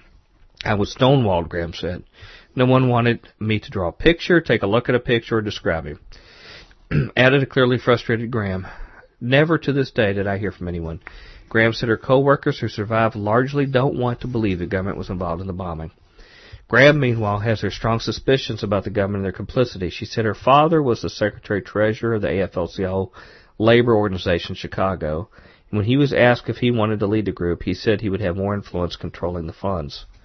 It's all about power and control, Graham said, adding, this has nothing to do with a foreign government. I'm utterly convinced the ATF and the FBI are involved in the bombing of that building. Wow. She said they will not admit complicity mainly because they don't want to open themselves up to a liability suit. Now, I think I heard this lady interviewed today on the radio. She said more things. I think it was on InfoWars. Oh. And if I remember, if it's her, I'm almost certain it's her. She was talking about how she actually saw people coming in before with something that looked like clay, like moldable clay bricks with wires sticking out of them. Wow. And they were walking around in the building with them like right before the event. Probably wasn't pizza dough. No. That's interesting. That's very interesting. I've thought many times about doing a show on that incident, on that in Waco. Those are two other things that were quickly swept under the rug. Yeah. I remember watching the Waco thing as a high schooler, actually. Now, was that the initial assault or when they burned them all up? Well, both, actually. We had like a rolling period thing where a couple of times a week you would change what class you went to on the time of the day. Yeah. And both times as it happens, I was in German class with the TV on, watching the whole thing. And thinking, boy, it was sure odd that this thing is going up in flames like this. Yeah. What's going on here? Yeah. How come they don't spray it down? Yeah. You know, a lot of people don't talk about the fact that people were running out and they were shooting them in the back. The federal troops were shooting them. Yeah, I've heard that several times. Right. I think even Janet Reno had kind of tacitly admitted that. Yeah. Yeah. It's troubling. Oh, well. What do you expect from people? The game that goes on and on. A Swiss bank, a president, and the permanent government. This is via Smirking Chimp. Smirking. That's a new one for us, isn't it? I thought it was worth reading the story just based on the name. Is that one of the major news wires now? Yeah, it's one of the better ones. Smirking Chimp? Yeah, it ought to be. Last August, the Presidential Press Corps followed Barack Obama and his family to Martha's Vineyard for their brief vacation. The coverage focused on summery fare, a trip to the ice cream parlor, books the president had brought along, etc. Nearly everyone mentioned his few rounds of golf, including his swing and the enthusiasm of onlookers. What caught my eye, though, was the makeup of his foursome. The president was joined by an old friend from Chicago, a young aide, and Robert Wolf, chairman and CEO, UBS Group Americas. In a decidedly incurious piece, a New York Times reporter made light of Wolf's presence. The president has told friends that to truly relax, he prefers golfing with young aides. But he departed from that pattern Monday when he invited a top campaign contributor, Robert Wolf, president of UBS Investment Bank, to join him for 18 holes. Call it donor assistance. Wolf, however, is hardly, as the Times suggested, just another donor. For one thing, he is a leading figure in an industry that almost brought down the entire worldwide financial system, and then was the recipient of astonishing government largesse. UBS, along with other banks, benefited directly from the backdoor bailout of the insurance giant AIG, but UBS stands alone in one rather formidable respect. It was the defendant in the largest offshore tax evasion case in U.S. history, accused of helping wealthy Americans hide their income in secret offshore accounts.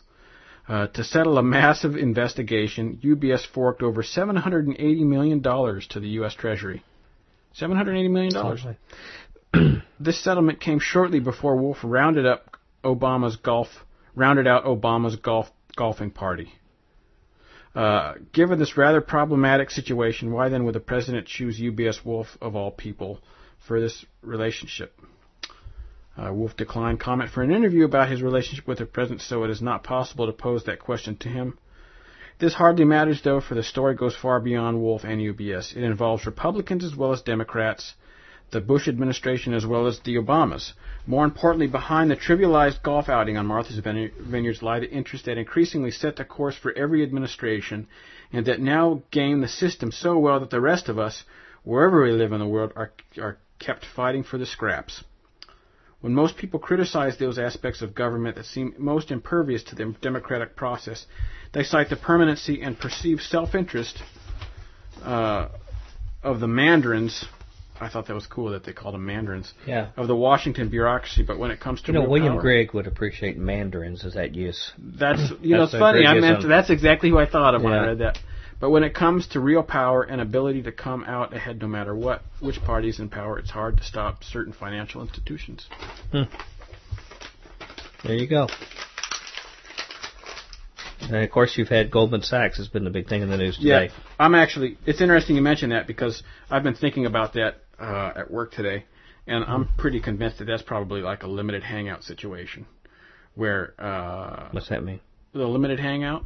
Yeah. Where much worse things have gone on. Right. But they're sort of dangling the trivial thing. Yeah, but to sort of paper it over, we're going to toss somebody to the wolves, and probably Goldman Sachs has been And then say, they paid their dues. We got them. That's unless you open up the AIG thing, which will never happen, you're not gonna know what goes on. Mm-hmm.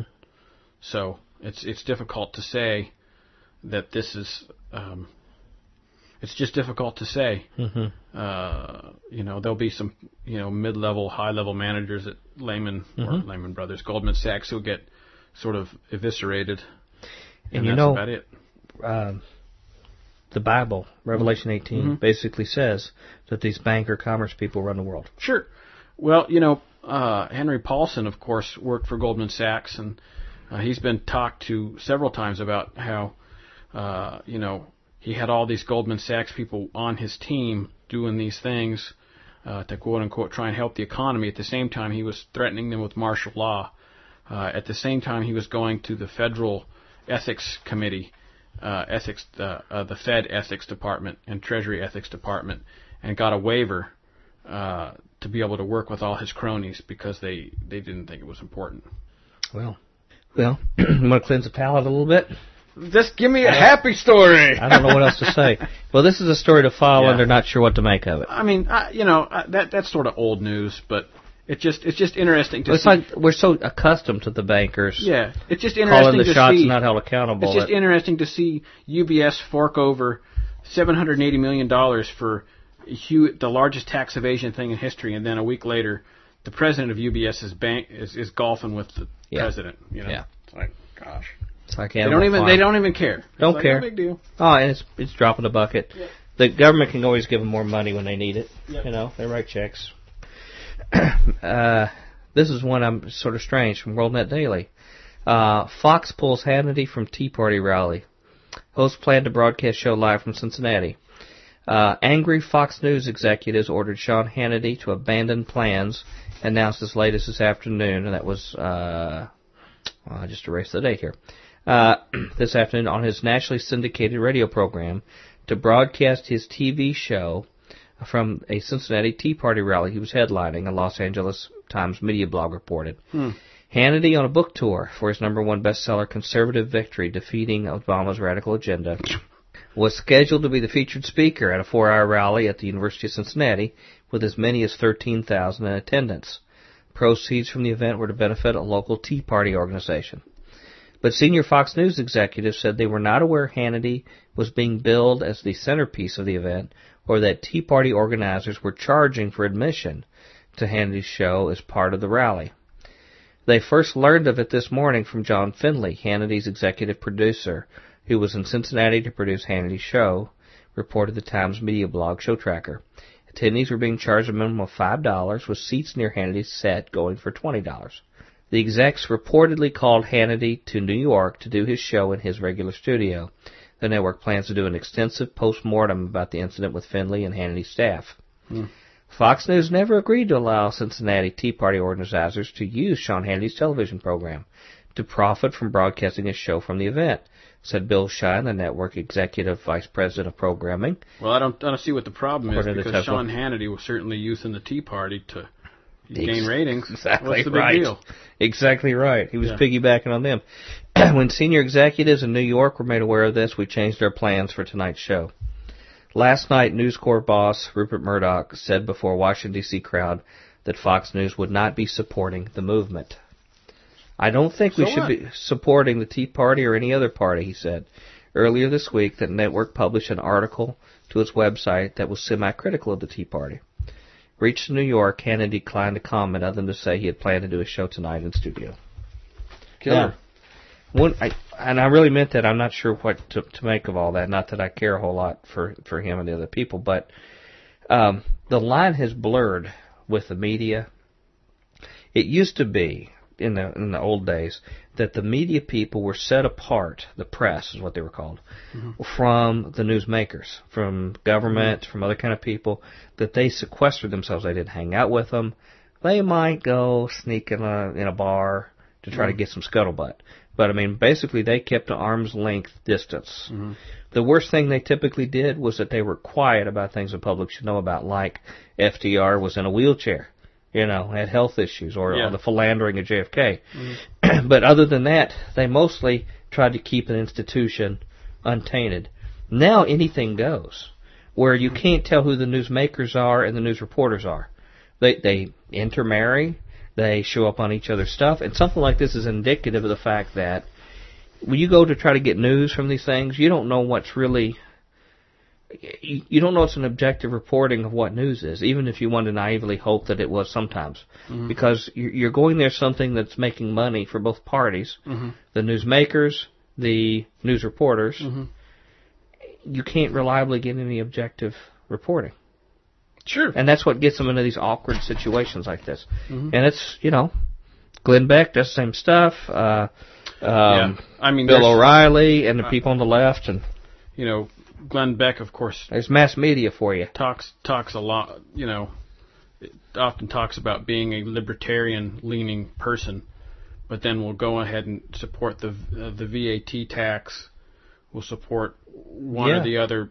He wanted the banker bailouts.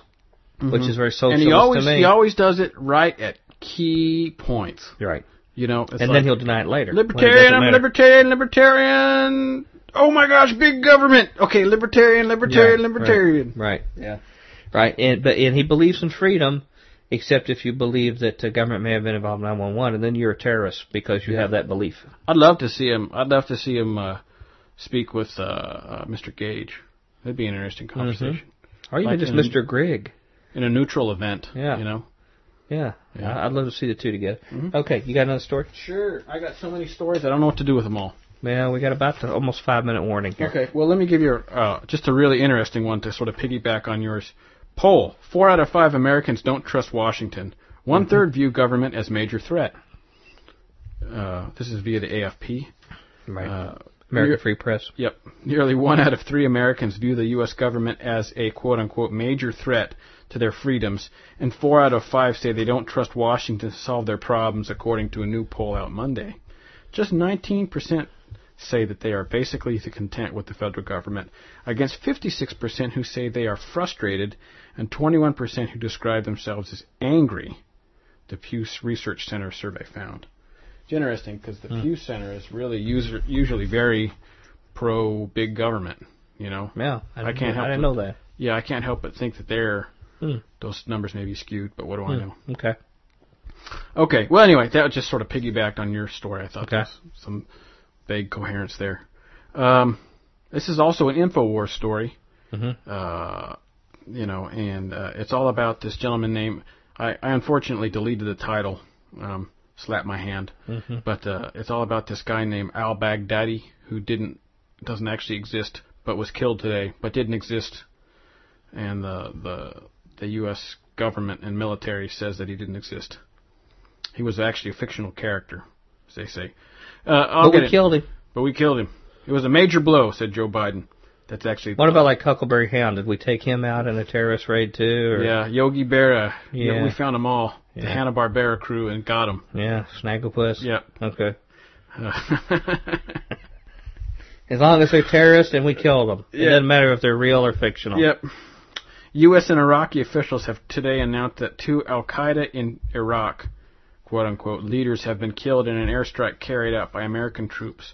A major flaw in the story that seems to have been overlooked is that both of the men have already been reported captured and killed on several occasions, with the U.S. officials also having previously declared one of them a quote-unquote fictional character that was invented by the other.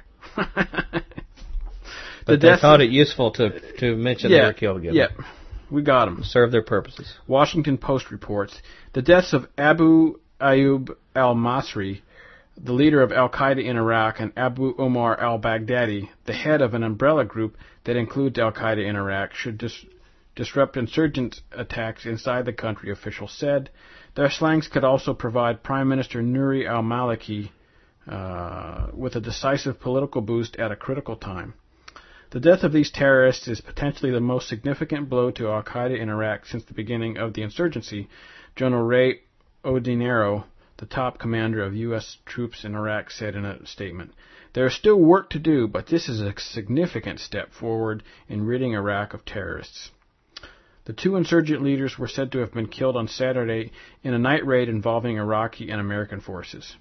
Reuters reports, United States military officials confirmed that Iraq security forces had killed the two men. The death of these two terrorists is a potentially devastating blow to al-Qaeda in Iraq, the American command said in a statement.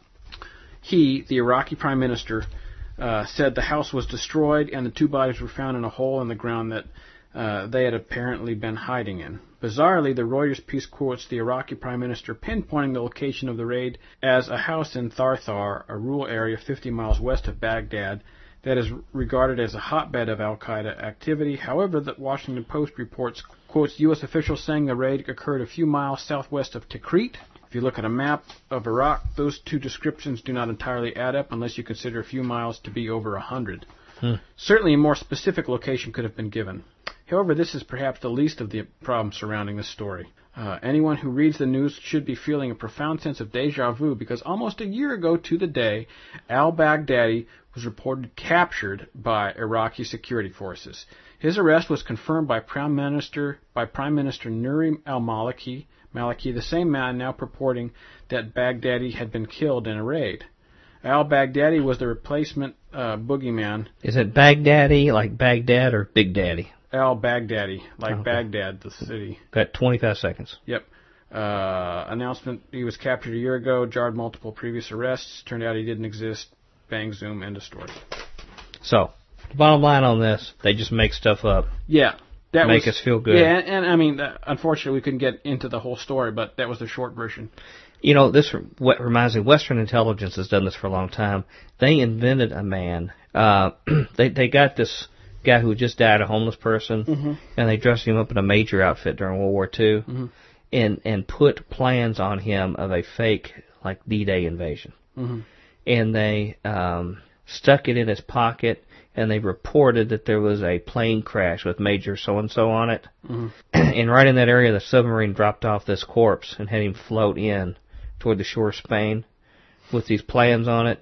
And so then they knew there were a lot of agents for Germany, and they picked up this guy.